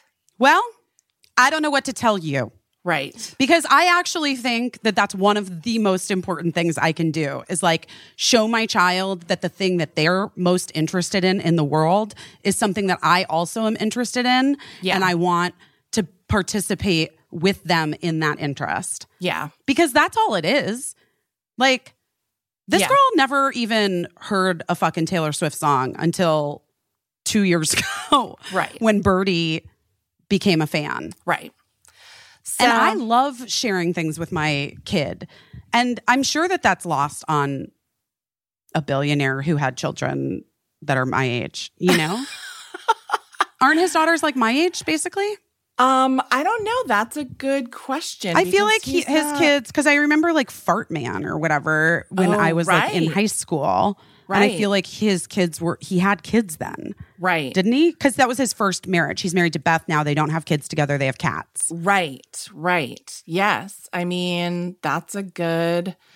His children are, how old is Ashley is 29 Okay. Basically my age. and um Thank you for not laughing. Emily is 39. Emily is 30, not basically my age. Yeah. Guys, my age. He has children my age. Yeah. Emily doesn't have kids of her own. Do we know? Um, I don't know. She is his oldest child, but I don't know if she. I mean, I could be his oldest child. Yeah. Um, she's a rabbi. That's rad. Yeah. That's very rad. Um, yeah. Um, you know, Howard, also I did an entire fucking episode on anti-Semitism and we had Rabbi Sharon Brous on our Right, podcast to talk about it. Um, before, like we did that a couple weeks before, you know, when I just sort of was feeling like that was an important conversation to be having then. Well, Also, we can I we can hold many truths at one time, and that's Well, the that's- of course. Wait, by the way, yeah, that's that's what I meant to say. I hate that. Like, I, I mean, okay, I didn't listen to it, but like, I'm just going off of like, I tried to re read what Howard said, and um, you know, if if it's accurate that like they were insinuating that there are more important things in the world to worry about, yes, obviously, but I hate that argument because. Howard Stern for like decades has been talking about some important things, but many, many, many unimportant things every day when there were more important things to talk about. So, you know, And honestly, many, many, many really hurtful things also true. has he has he been a party to right. on his show. Which I think recently we- we, complimented him saying that, you know, he's sort of like matured and like it well, right, because like he doesn't have like um models coming in and he doesn't ask them to turn around anymore, right? right, right.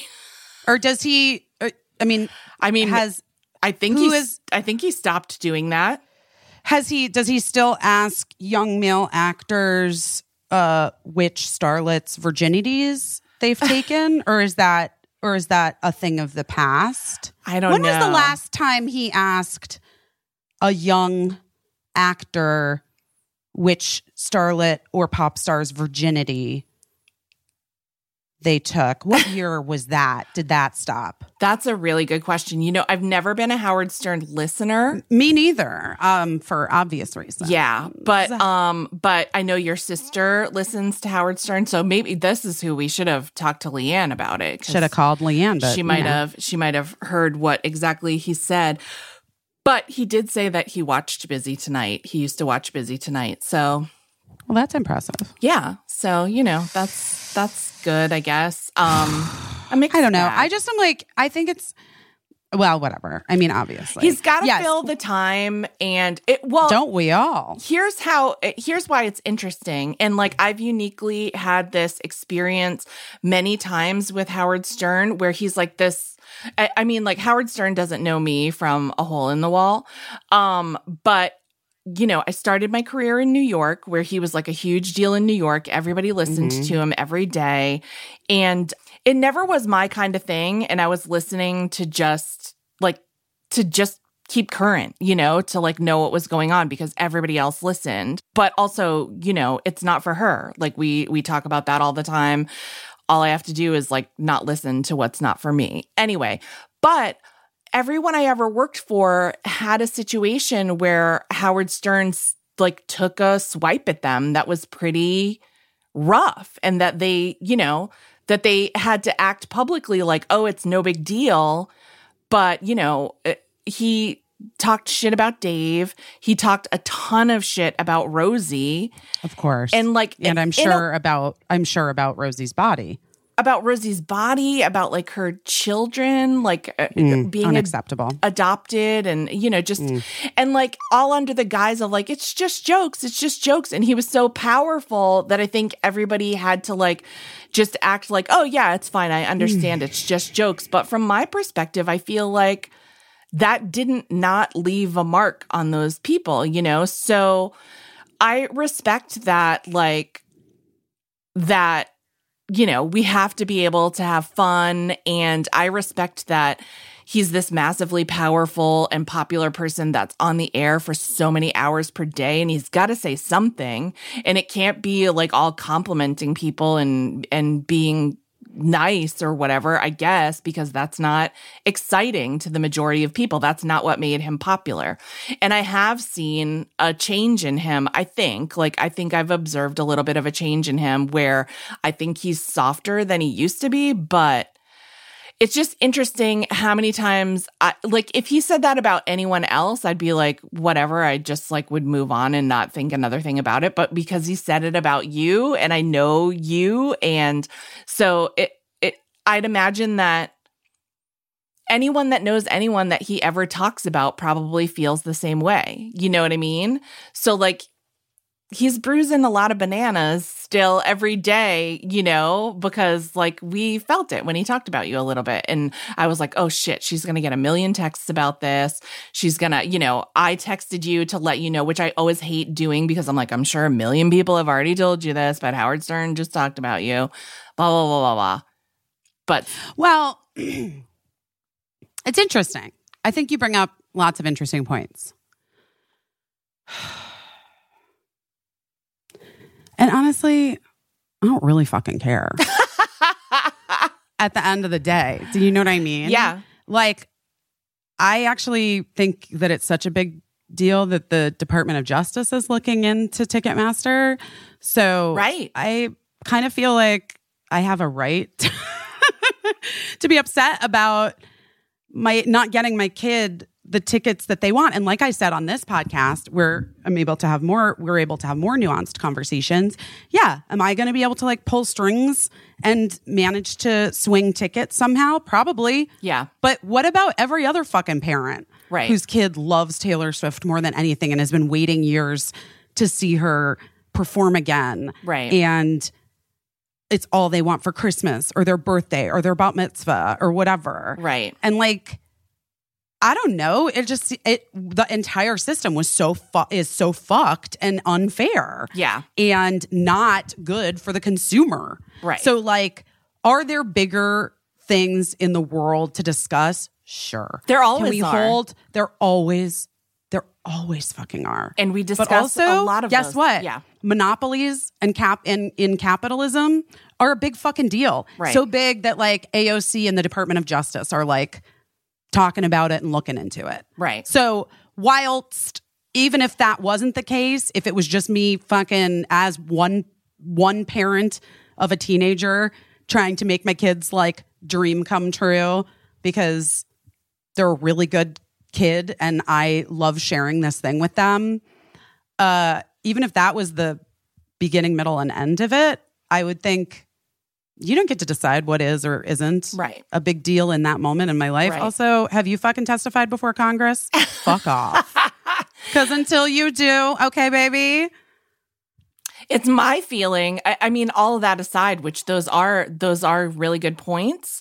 I just feel like we're just trying to do the same thing that Howard's trying to do, just like talk about shit and talk about it publicly. Well, and it's the same thing, right? Like it's so deeply steeped in misogyny, right? Because like if it's this it you know, it's like why fangirls like why the thing we've talked about this before. Right. Like why the things that teenage girls love get so publicly derided Right. by comedian made fun of, right? Right. It's such an easy target to make fun of teenage girls. And now again, I realize I'm the same age as Howard's daughter. Right.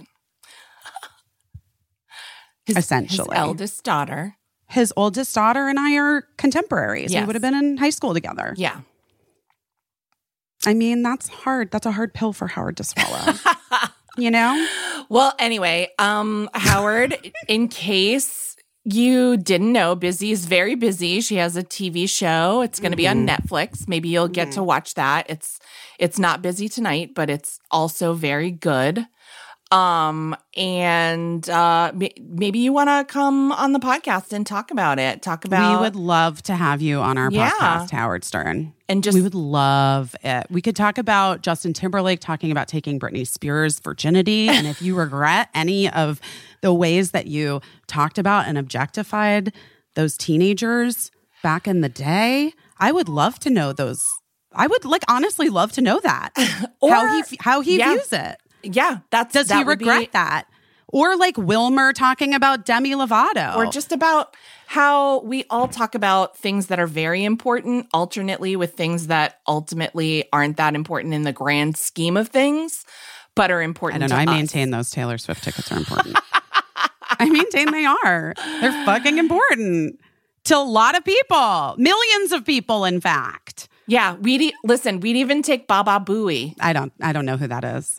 that's uh his his sidekick gary dell'abate who was in on the conversation about taylor swift tickets so yeah Is Robin still? I remember Robin from back in the day. I honestly don't know. Well, you know what I was going to say is that when I was I was saying that I always hesitate to like text you and be like, "Uh, Howard Stern's talking about you" or whatever cuz like I'm not your fucking publicist and like also no, like not, you were I'm not. I don't have a publicist right now. Also you were getting ready to go to this fun thing. So if it was like bad, I don't want to tell you something bad when you're like, you know, I'm very conscious of that. That's like something that I've learned over my career is that like it's important to time things and it's important how you I te- was actually surprised that you texted me because you knew because we had just discussed that I was going to the thing. Yes. and you are the first person who's always like, um, couldn't that person just hold on to Yes. X until after blah blah blah? You know what I mean? Like you're very aware of that thing. Yeah. so much so that it's made me very aware of it. Yeah. which is like a great thing, guys. Just not having to do anything with like award show- Right, shows, just life. But just like in life, if you have a friend who's like about to like has a big work presentation or uh you know your partner is concerned about something that's happening with their parents or something whatever like and you find your feelings hurt over some other infraction like or there's a piece of information that you know the person isn't going to like love Right. don't pile on D- uh, not piling on is like honestly makes pe- it separates people from being good friends and partners Yes. to being like selfish. Yeah. this wasn't i don't think what you did was selfish. I'm just saying this is you you as in your presence in my life in the last several years like really illuminated some people in my life who were a little bit i mean i don't want to call them thunder stealers thunder bringers. Like people who would like who whose timing was all like was coincidentally or non-coincidentally always fucking terrible Right. Well, sometimes I think that it's a lack of awareness where people are just like, I have this thing that I want to say right now, and I don't care what is going on with anyone else. I just want to get this out. So that's like a lack of consideration. Sometimes people do it intentionally. Where they're like, this, I'm going to sabotage this person's moment, whether it's something that the person's anxious about or whether it's something someone's joyful about. Someone's like, I'm going to dump this on them right before and like either make it more difficult or like ruin the moment. I hate moment ruiners more than anything, just about.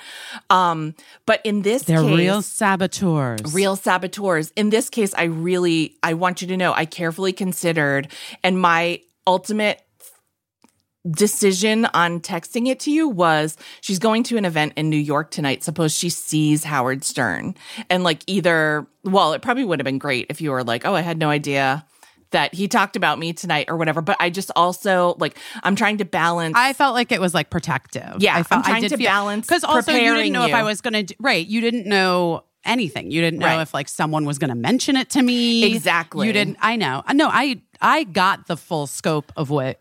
Oh my why God. You told me. this is scrubbed from the internet and it's a million times worse than what we're talking about but when i worked at um best week ever uh there was i want to say it was on like a foreign red carpet and jennifer tilly was on the red carpet and uh, a, per- a correspondent was just talking to her and said like what do you think about bruno kirby? And she was like oh my god he's so wonderful. But this actor bruno kirby they had worked together in the past. Oh my god he's so wonderful. I love him so much. And the person was like he died today. And she was like oh my god and like just covered her mouth and had like a meltdown. It was like it was like a train wreck viral video at the time and i Oh my just God, I had someone on a red carpet once a few years ago tell me, oh my God, it was so weird. And I don't, I mean, this is, please forgive me. Tell me that some actor's child died. Oh God. And I, first of all, didn't, I mean, I didn't know the person. Right. But like, also, I'm just like, why would you do that? Like, what are you expecting to get? That is so fucked. Like, that's terrible. Like, you know what I mean? Like, Yes. what the fuck? Yes. And believe me, like I understand the point is to like that person on the red carpet is trying to get something because like as we know, if you've watched a lot of red carpet, it's very dull. It's very dull and so you're trying to like quote unquote spice it up, I guess, but that is not a spice. That's not anything like that is not a spice. Like please understand that like a huge turning point in my career was okay, Mrs. Garrett. I'm going to let you in on a little secret about me and Watch What Happens Live and before that, Best Week Ever. Because before that, I was strictly like jokes, like comedy, variety jokes. And then when I went to work on Best Week Ever, it was different. It was making, com- it was making jokes It was about commentary. commentary about Social- pop culture. yeah, pop culture. Yeah. And so there was a moment that was such a huge turning point for me. It was Mrs. Garrett from The Facts of Life went to see Love, love her. love her. Went to see joan collins in something i believe on broadway and they interviewed her on the red carpet and she was like uh, they were like what do you think of joan collins? And she was like well i mean she was great whatever. She's a real firecracker. And then she was like because she's older and she had no filter she was like i hear she's a real bitch. And like which was hilarious that she said that and they were like great moment gotten very spicy. But then they turned around and they did like a little like junket type thing with joan collins where they played that back for her mrs garrett calling joan collins a bitch and joan collins was like that cow? Like why would she fucking say that about me?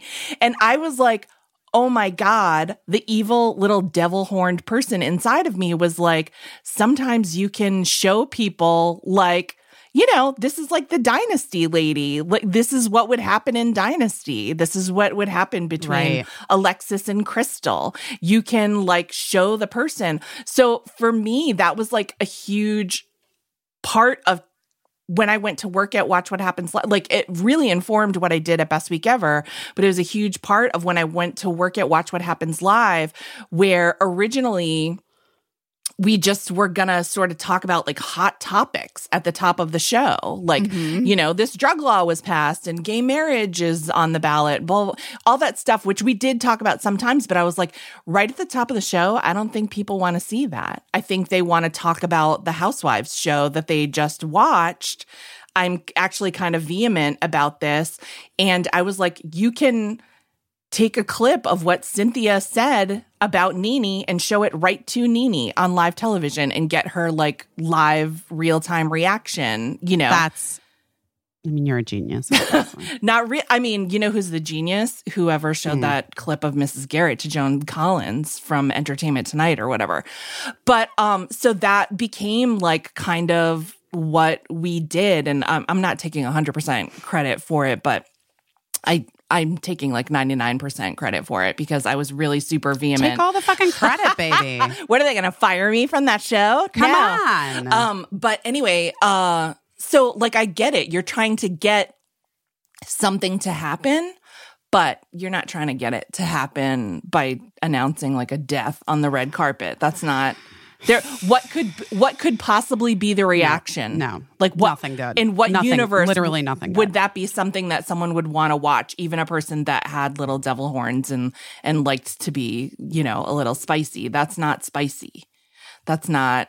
Yeah. So anyway, all this to say, also from the other side of it, like I know how these things go. So I'm always trying to prepare and protect. And that's like a hard line to walk to walk because you're like, I want to protect you from something that you don't necessarily need to know and let you have your good time. And then we can talk about it in the morning, even though I'm not your publicist. Like I obviously have like six publicist bones in my body or whatever.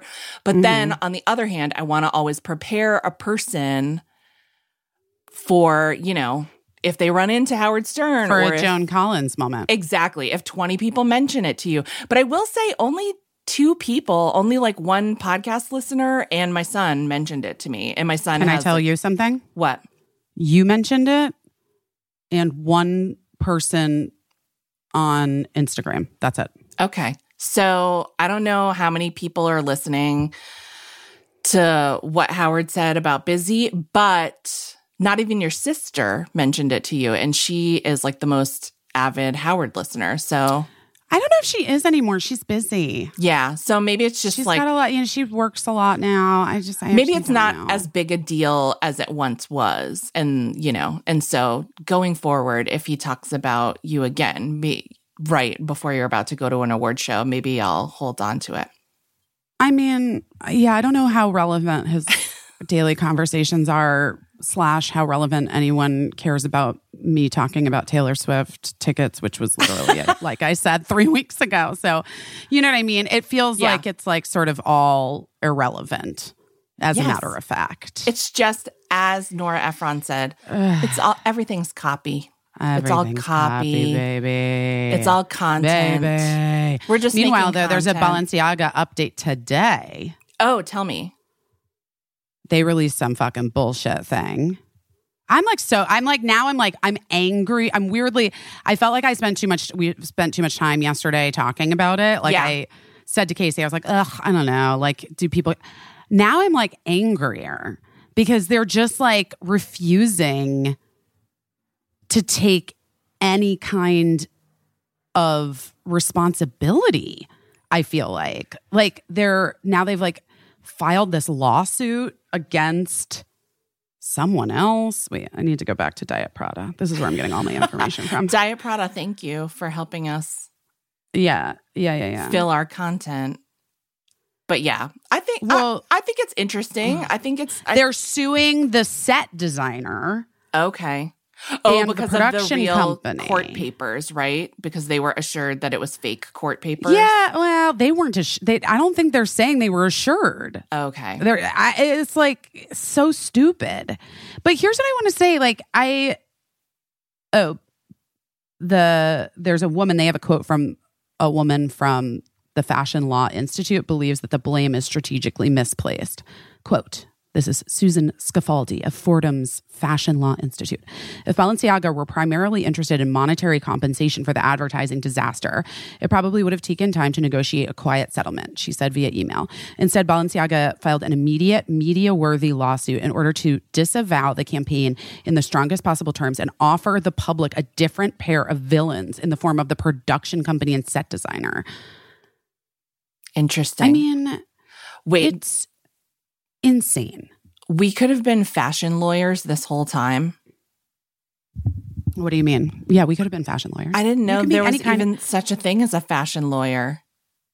Um, uh, I think there's every kind of lawyer. I knew there were fashion police, but I didn't know there was a whole fashion law and order. I don't think there are fashion police anymore. Well, I mean, yeah, I think they defunded them. they we've de- just a little defund the police joke, guys. we defunded your- the fashion police, and now fashion law is is it's anarchy, fashion anarchy. anyway, all I'm saying is that the whole thing is bullshit because it's like Balenciaga seemingly doesn't understand it goes beyond like the entire like the the It's not Just just like- that the papers were just- there. It's not just one paper that is the problem. It's the whole tone of the Sirs, campaign. Yeah. It's the entire campaign. Which and like you could I say, said, like I didn't zoom in on the paper and see Sure, the content of the paper, see- but you saw the whole image and you signed off on that. it also is like here's the other thing and i'm just going to say this like campaigns tell stories Right. that's the whole fucking point Right. of what people do with these campaigns they tell stories and if you look at this campaign as a whole it tells a very clear story now do i think that these I don't fucking know what the fuck is wrong with people. I don't know why they would choose to tell I, I don't know if they think it's being provocative or if some fucked up part of their brain thinks it's funny or if they're like literally someone high up is like a survivor of sexual assault as a child and is like working some shit out that they should be in therapy. I don't know. Right, right. How could we know? Right. What the what the m- motivation is behind it? All I know is that it's fucking disgusting and fucked up and not provocative. Right. And it's not and by the way, you're not it's not like art intended to make us think. It's like it's it's ads intended to make people buy overpriced fucking bullshit that's like ugly as fuck and has like by the way been ugly for so long. Oh Like- man. i mean am i wrong? Where's the lie? Like can we just stop being tricked into thinking ugly shit looks good? Aside from like all of the pedophilia fucking disgusting i mean like are they also like did they also not look closely at the empty wine glasses in the child's room or the like can that's made to look like a Heineken except it says Balenciaga that has a candle in it or the duct tape strewn about or any number of other fucking gross weird images that like in juxtaposition of a literal toddler seems so fucking insanely depraved and like fucking gross and weird and like upsetting. Right. They didn't notice that either. Give me a fucking break. I'm not even kidding. Also, I've like been on sets where like if a corner of a piece of paper with writing on it is visible, they Right. like fly in and they like cross it out or mark it up or put something on top of it because they Right. don't want they for this like exact reason. Right. If right. if anything is not cleared, right. it it like becomes it gets it gets you know uh photoshopped out Yeah. like this is such Yeah, bullshit those photos are retouched. yeah this is such bullshit it's like mind-boggling It's not like a cup in Game of Thrones out of like a million moving no, scenes or correct, whatever. This is like a correct. thing it's not a was starbucks cup in Yeah. the back of game of thrones yeah. guys. It's it and was you're not fucking fooling anyone meant to be a static image for an image's sake, and it's, in a campaign In a campaign. in which and by the way also their fucking bullshit statement of like the the bears that the children are holding that some people say are wearing did you see that part yeah, yeah, are that some, some, that some claim look like bondage yeah no shit because they're wearing bondage what about the uh. model did you see the model with the black eyes did we talk about this yesterday you did talk about that. Yeah, fuck me, Balenciaga. Go fuck yourself. And by the way, I'm back on Kim. She better come out today and be like, fuck these guys, because otherwise I'm done with her. I'll text her right now to whatever number I had seven years ago. Oh my goodness. Um yeah, I think uh I think it's obviously strategic misdirect and like it was just extremely I mean, the best case scenario is that it was extremely poor judgment. Extreme that's like the best case scenario is that they I have no, I mean, sure, yes, misplaced, like some fucking idea that it's like artistry And or some shit or edginess or provocateurness. I mean, I, yeah, I, I like.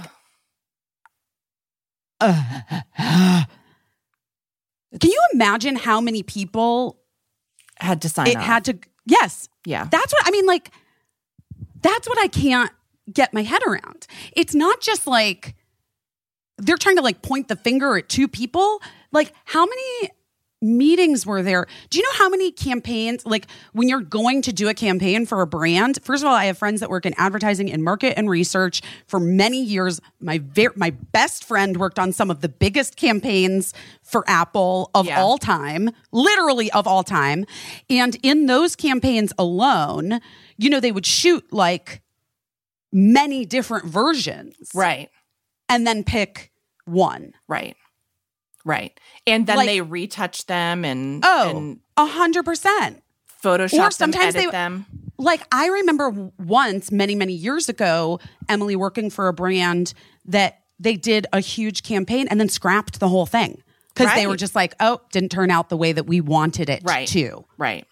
That's a this is like this is the problem. Like people don't know how to take fucking responsibility and apologize. Right. And fucking sit for a second and think. Right. Anyway, I'm like very I'm still obviously very heated about it. I'm more I'm actually more heated today than I was yesterday because I hate it so much. Yeah. I hate it. It wasn't- fucking hate it. I hate the way they've responded. Yeah. There, I mean, what would be, uh, here's the thing when you do so, something so supremely fucked up, there is no good response, but it's not the best response to be like, it was the paper lady's fault. we didn't know. We didn't So we're gonna sue her for twenty five million dollars. Like bitches, know. you got that's, no. that's just a part of, You're not. You're literally not fooling. Yeah, it's it's one tiny part Right. of a larger issue that you're not taking any fucking responsibility for. And even just the fact that they're like, some people thought the bears that the children are holding are wearing S and M. Fuck you know what you. Merriam-Webster would Gaslighting. say? It's gaslighting. Gaslighting. It's gaslighting. You, you're not going to gaslight us, Balenciaga. You're not that fucking smart. you might have fooled us into wearing some ugly ass sneakers for a minute, but you are not fooling us this time. Go back to making classically wonderful handbags. Why did you ever stray from that path? Everybody wanted your bags. Just get the fuck out of here. I'm done with you. Ugh. Guys, and I'm done with you. Have a great day, everybody. um, no, I'm kidding. But we do have to go because he has to catch a flight. It's true. Well, what are you doing your Is there best anything at? else? What are you Oh, doing your right. best at this week? Hmm. Well, I do think that I did my best at my makeup and hair last night. You did. You looked lovely. I think I did my best at just showing up for my friend and being supportive of her and finding out what she needed and making it happen because TBH, while I was waltzed, I'm always excited to be with M. You know, I wasn't, it wasn't like, I wasn't like dying to go to an awards show last night Yeah. on, you know, right after uh, Thanksgiving break and us trying to do this podcast and you coming to town. And I have two big commercial jobs this week. Plus, I have some kids stuff that's happening. Yeah. You know, like there's like a lot. Go- and now this ear infection, probably. Right. Um, but I think I really did manage to be a good friend and like not make it about me. um, I did, however, fuck up one scheduling thing today. I was supposed to go see, uh, go to the premiere of Michael Ausiello's new movie. Spoiler alert! That I'm so excited to see, based on his memoir. Um, and I forgot that I had agreed to moderate a discussion for the ACLU um, with Sarah Polley and the other cast members in her new film Women Talking Right. this evening. So I didn't do great on my scheduling there, and I'm going to have to apologize to Michael Ausiello. So maybe Well, I have good news for Um, you. Michael Ausiello is coming on the podcast next week, so you can No. apologize to him on the okay, podcast. okay. Well, consider this the pre-apology And to Michael about get not a- making it to the premiere. We'll get a link uh, so that you can watch the movie on your computer. Not as fun as going to a premiere. Well, no, not as fun as going to the premiere, but also, can I be honest? I have a feeling I'm going to cry a lot. That book is so devastating. Yes. And I have a feeling I'm going to really, really cry. So, um, I'm okay with not crying that hard in public. Great. You know, We're super looking tonight, forward. tonight. Yeah, super looking forward to having Michael Ausiello. oh, I'm so excited. and also, uh, our friend Otsko is going to co host the first part of the podcast with us next week. So, Caissie, if you weren't making all this happen, what what would we do? well, I have to say, it's uh, it's only through the kindness of all the people that are always willing to come on this podcast. Because Lord knows we don't, you know, it's not We like don't pay we're, ya. we don't. We're not like the all these people. Just FYI, here's a little insider gossip about the podcast. Everyone who comes on the podcast just comes on because they want to, because they want to hang out. They fucking get on a Zoom from their houses. It's not like they're not being picked up and driven anywhere. They're not coming to a studio. They record Also, themselves. We rarely even reach out to people. Am I wrong? No, most people are like, "Hey, I have this thing. I'd love to come on and talk with you guys. Yeah. I've been wanting to come Yeah. on." So that's Yeah. so great. I don't think Which is great. We love them. We've like invited people on the podcast like two times. And, well, I think you know, once we were like, once we, when after, yeah, once we started doing it on our own, yeah, I think we realized like the amount of time that it would require for us to do that, to like reach out to people and like try to get people booked and scheduling and all that and deal with publicists and shit. We're like, Yeah. okay, Gina, hold on one second. Um, it's like just not worth it. and the amount of money like to hire and the amount of money to do that. Oh, right, because it's like thousands that we did talk to a booker, and it's like thousands of dollars that we don't have. yes, yes. Okay, what are you doing your best at this week? Um, really just got it together, decorated the house for Christmas with with so much help from my family. Um, everybody pitched in because that like no one's pitching in for me. uh I hate that. I hate that. I know. Well, first of all, bless Mark. I do think a little bit. He's like, we're getting divorced, and like this is not my thing. You know what I mean? right. And I, I like. He does so many of the other things. Yes. Mark, if you're fucking listening, this is not a drag. yeah, it's just Anyway, it's just how it he does so many fucking things. He does Yeah. the homework with the kids. I can't do that Yeah. math. Yeah. You know what I mean? He does all kinds of things. Christmas and Christmas decorating is not his Yeah.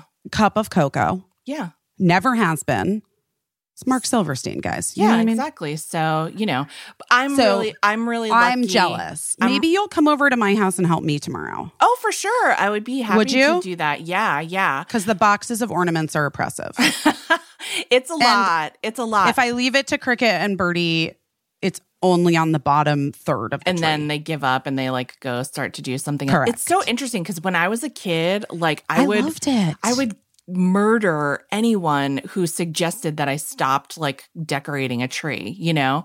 But one I thing I, loved it. one thing I will say, this was a stupid move on my part. When we moved Yes. to Los Angeles, I I was like, let's not get a real tree because we're moving into like a, a mid-century home that might be more flammable, Mm-hmm. and also like a, no, that is not why you did not get a a, mid-century home is also Is like not more flammable than a regular home. It's Casey. more flammable than my Connecticut home that was built in 1990. I will say this 1954 No, Ca- house, Casey, that's Casey. That's just insane. and it's California. That's just crazy. The whole state Okay. is flammable. To be fair, that there you've got me there. Okay. that's true.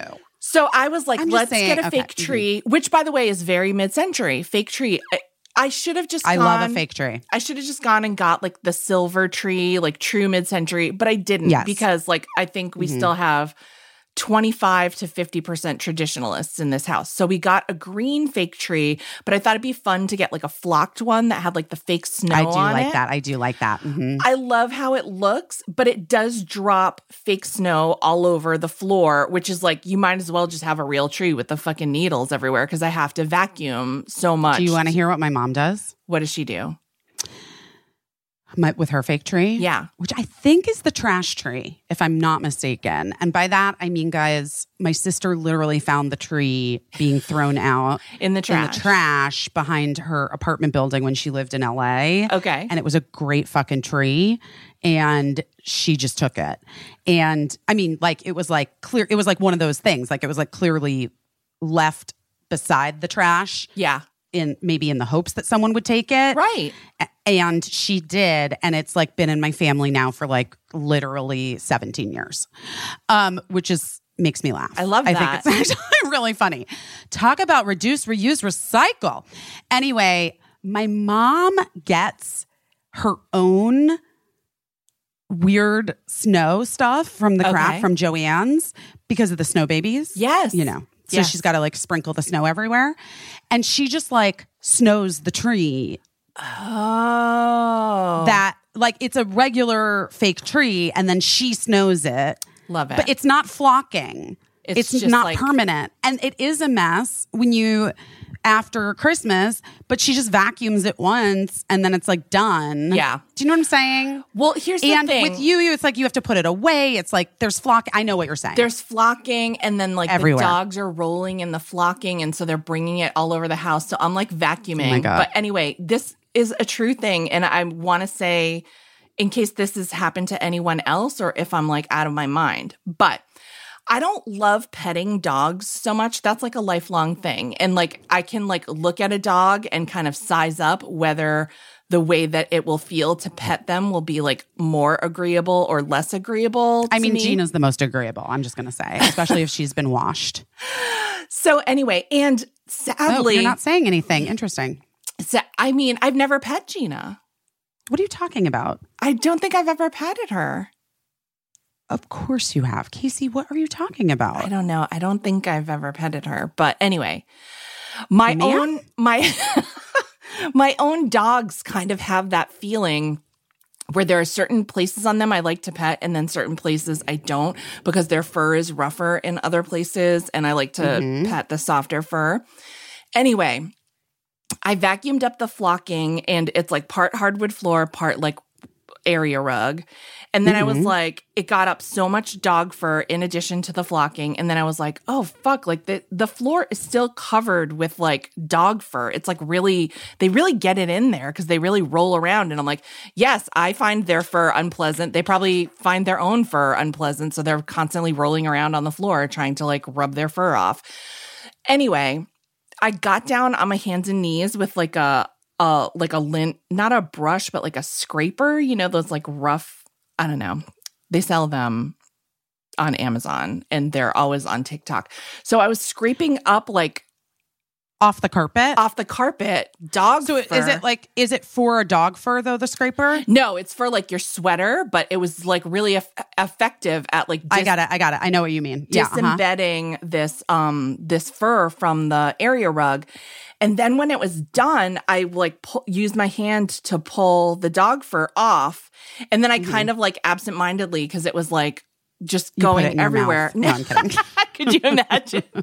I kind of like absentmindedly like balled it up so that to make it into a compact ball and then threw it away in the garbage. But then after my fucking hands were on fire, they were burning and red. And I was like, oh my God, I, I'm like allergic to touching dog fur. Dogs. Yeah, that makes sense. That actually really tracks for me. I, it was like it made me so sad that I was just like I must instinctively like intuitively have known this about myself and like so Mm-hmm. I'm not sneezing all the time like it's not that kind of allergy but my and my dad had really sensitive skin and I've talked about my sensitive skin a million times in the past my hands were so red for like 48 hours and like I'm sorry, I don't mean to laugh. not just It's itching so but like insane. stinging and I was like oh my god Yeah, you're allergic, Casey. ugh, ugh. And then I was just like, what the actual fuck? Like, what have, what do I do to my, what am I doing? What am I doing? Well, I will say this. You know, I went to that amazing allergist now who's retired in Arizona. yeah. But his whole theory about allergies, and I don't know if this is anywhere else, but I mean, he was like a legit doctor, not like a woo woo Yeah. crystal guy or whatever. Yeah. Um, which I've also, you know, clearly been too. Um, but his the way he explained allergies to me and your immune system is that it's cumulative. Yeah. And and so you will have in your life like more intense reactions to things that you're sensitive to and less intense reactions to things you're sensitive to based on other factors like how many other chemicals you're currently being exposed to, how long you've been exposed to those chemicals. You know, for instance, and I'm just going to say this, and I, you know, I fucking love LA, and I'm not trying to talk shit about my girl, LA. Um, but LA, LA's toxicity is fucking real, man. Like the air, Yeah. the whatever's happening there, the pollen, like, and so it's like chemical and it's and it's environmental from pollen and all those things. Yeah. And like that really overruns your immune system. So then, whereas maybe in Connecticut, you wouldn't your hands wouldn't be red and burning and itching for tw- for 48 hours say like you would maybe have like a little bit itchy palms and then it would be better because your immune system would be able to handle it Yeah, and would react appropriately Who knows? as opposed to overreacting and causing you like a crazy an allergic reaction It's anyway i'm really sorry Oh, it's fine. It, I had terrible seasonal allergies in Connecticut, which I don't have here in Los Angeles. That being said, I find that I have a lot of skin allergies here in Los Angeles. Like, even if I go out for a walk in the neighborhood, I feel like I'm not touching cactuses, and yet I feel like I have touched cactuses sometimes after. So I'm like, are cact like tiny cactus needles flying through the air and just like well i don't know are you near a jumping hoya possibly jumping cholla I jumping better- cholla it might I be a cholla I don't jumping know. Jumping Cholla it's Okay. ch and it's It just Oh, fires little needles Y. L L A. Uh huh. Well, yeah, jumping cholla do. They're really, really. I'm. I had. I feel like I've talked about this on the podcast before, but I had a friend in elementary school whose little brother and dog, Mandy, both. Her dog's name was Mandy. Both had to go to separate emergency rooms, different doctors, but um, emergency rooms because they were like attacked by the jumping cholla in their front yard. Oh jumping cholla are like the kind of plant where, you know, like if you get too close to it, Right. it it like sends a signal inside and then like for if you like accidentally hit like one of its little spines like four pop out and like shoot at you. Oh my God. Yeah. And like lodge into you. This is terrible. This is terrible. Why Yeah. is the earth trying to kill us? But anyway, my It's a great question. Maybe because we're killing the earth. that you know? yes, it's a real eye for an eye situation. is. I it guess. really is. But so anyway, um, I was trying to do my best by making sure that every dog hair was off my rug, but I think um I think we're just gonna have to like your mom just leaves the snow and vacuums one time. I think I'm gonna have to just leave the dog hair to someone else and uh, you know. Throw some fabric over it, baby. why don't you why don't you start felting that felting that fur and make it into a skirt, a tree skirt? That's a good idea, but I'd have to touch it. I'm gonna have to outsource that project to someone else. You're gonna need to get some gloves. I'm gonna buy you some gloves. Oh my god, I'm excited to see you though. I'm gonna give you your birthday present. I mean, Christmas present. Not birthday. I'm gonna. I Christmas put present. yours in my bag too. Yay, we're gonna have a Christmas exchange. Christmas exchange. We can do it as we're decorating my tree together. The That'll two be of so us. exciting. Maybe we can make a little um, video. Oh yeah, we can put it on our Substack. Put it on the Substack. Um, yeah, but that's it. I'm excited to see you, and uh, it'll just be a few hours now, just several thousand hours till I'm in New York City. I hope you sleep on the plane. And guys, we love you. We love you. Thank you for being here.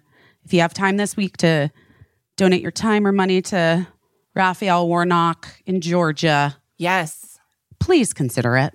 Yes, I've been hearing that the early, um, you know, the early districts that are voting are strong Warnock districts, but that we Mm-hmm. Can't sleep on it. Can't sleep on it. because, as you know, Don't sleep on it. Um, red districts vote later, closer to the election. So I don't know if I believe that anymore either. I know, I'm done with all of these pundits. No, I don't know. Pundits, whatever they are. I'm just saying, like, lots of students Yes. voted uh, early as well. Yeah. Like, uh, not early, sorry. On time, Lots of yeah. students showed up the day of to Yeah. vote as well. Lots of younger, newer voters did. So, uh, you know, while historically speaking, they said the, the, you know, whatever Republicans People- vote in person Yeah. on the day of. Um, I think the the wisdom is just like enjoy the hype, but don't believe Yeah. it. Definitely don't let up and keep voting. And if you're phone banking or texting, thank you so much for doing that. And uh, we're doing that too. And Hold up, hold up. I want to I want to end real fast. You know, I with this and that because then I'll and then I'll let you guys go. Um, you know, I subscribe to Rob Brezsny's astrology newsletter, uh, Free Will Astrology, which I love. Michelle actually turned me on to Rob Brezsny's Free Will Astrology many, many, many years ago. Yeah. But this is the newsletter that I just got from Rob Brezsny. And I just want to read this really fast because I think that we all could use it in this moment. Um, sub- aspiring to express sublime feminine intelligence. All genders can do it, but I just want to speak to this for one second. What are the qualities of people who embody sublime feminine intelligence? They believe that no one is free unless we all are free, and that the supreme goal is to reduce suffering and increase joy. They are lovers of equality, activists committed to social and economic justice in service to people who are from disadvantaged backgrounds, excited to protect and preserve the health of the natural world, passionate about diminishing militarism, plutocracy, bigotry, misogyny, and racism. They prize their understanding of the interconnectedness of all things. Listening well is a quality they value. They're willing to expand and adjust their understandings of the world if they encounter new information that reveals their previous beliefs are obsolete or too narrow. That's very important. They consider the needs of as many people as possible, not just the needs of their immediate community and network of allies. They regard relationship as a crucible for spiritual work. They are not fundamentalists and authoritarians who believe that only their truths are true. They're willing to consider the value of alternate points of view. They're open to the perspective that everyone has a piece of the truth, but no one holds the entire truth. They regard practical expressions of kindness and compassion and ethical behavior as sacred practices. They regard play and fun and humor as not diversions from serious spiritual work, but rather as being at the center of it. Guys, there's a few more things here, but I really love that. That is really lovely. And uh, that's a good shout out for Rob Brezsny. Well, listen, I'm aspiring to sublime feminine, feminine, feminine. feminine. I'm aspiring to foot. Oh, so whatever. Fucking goodbye, you guys. Bye.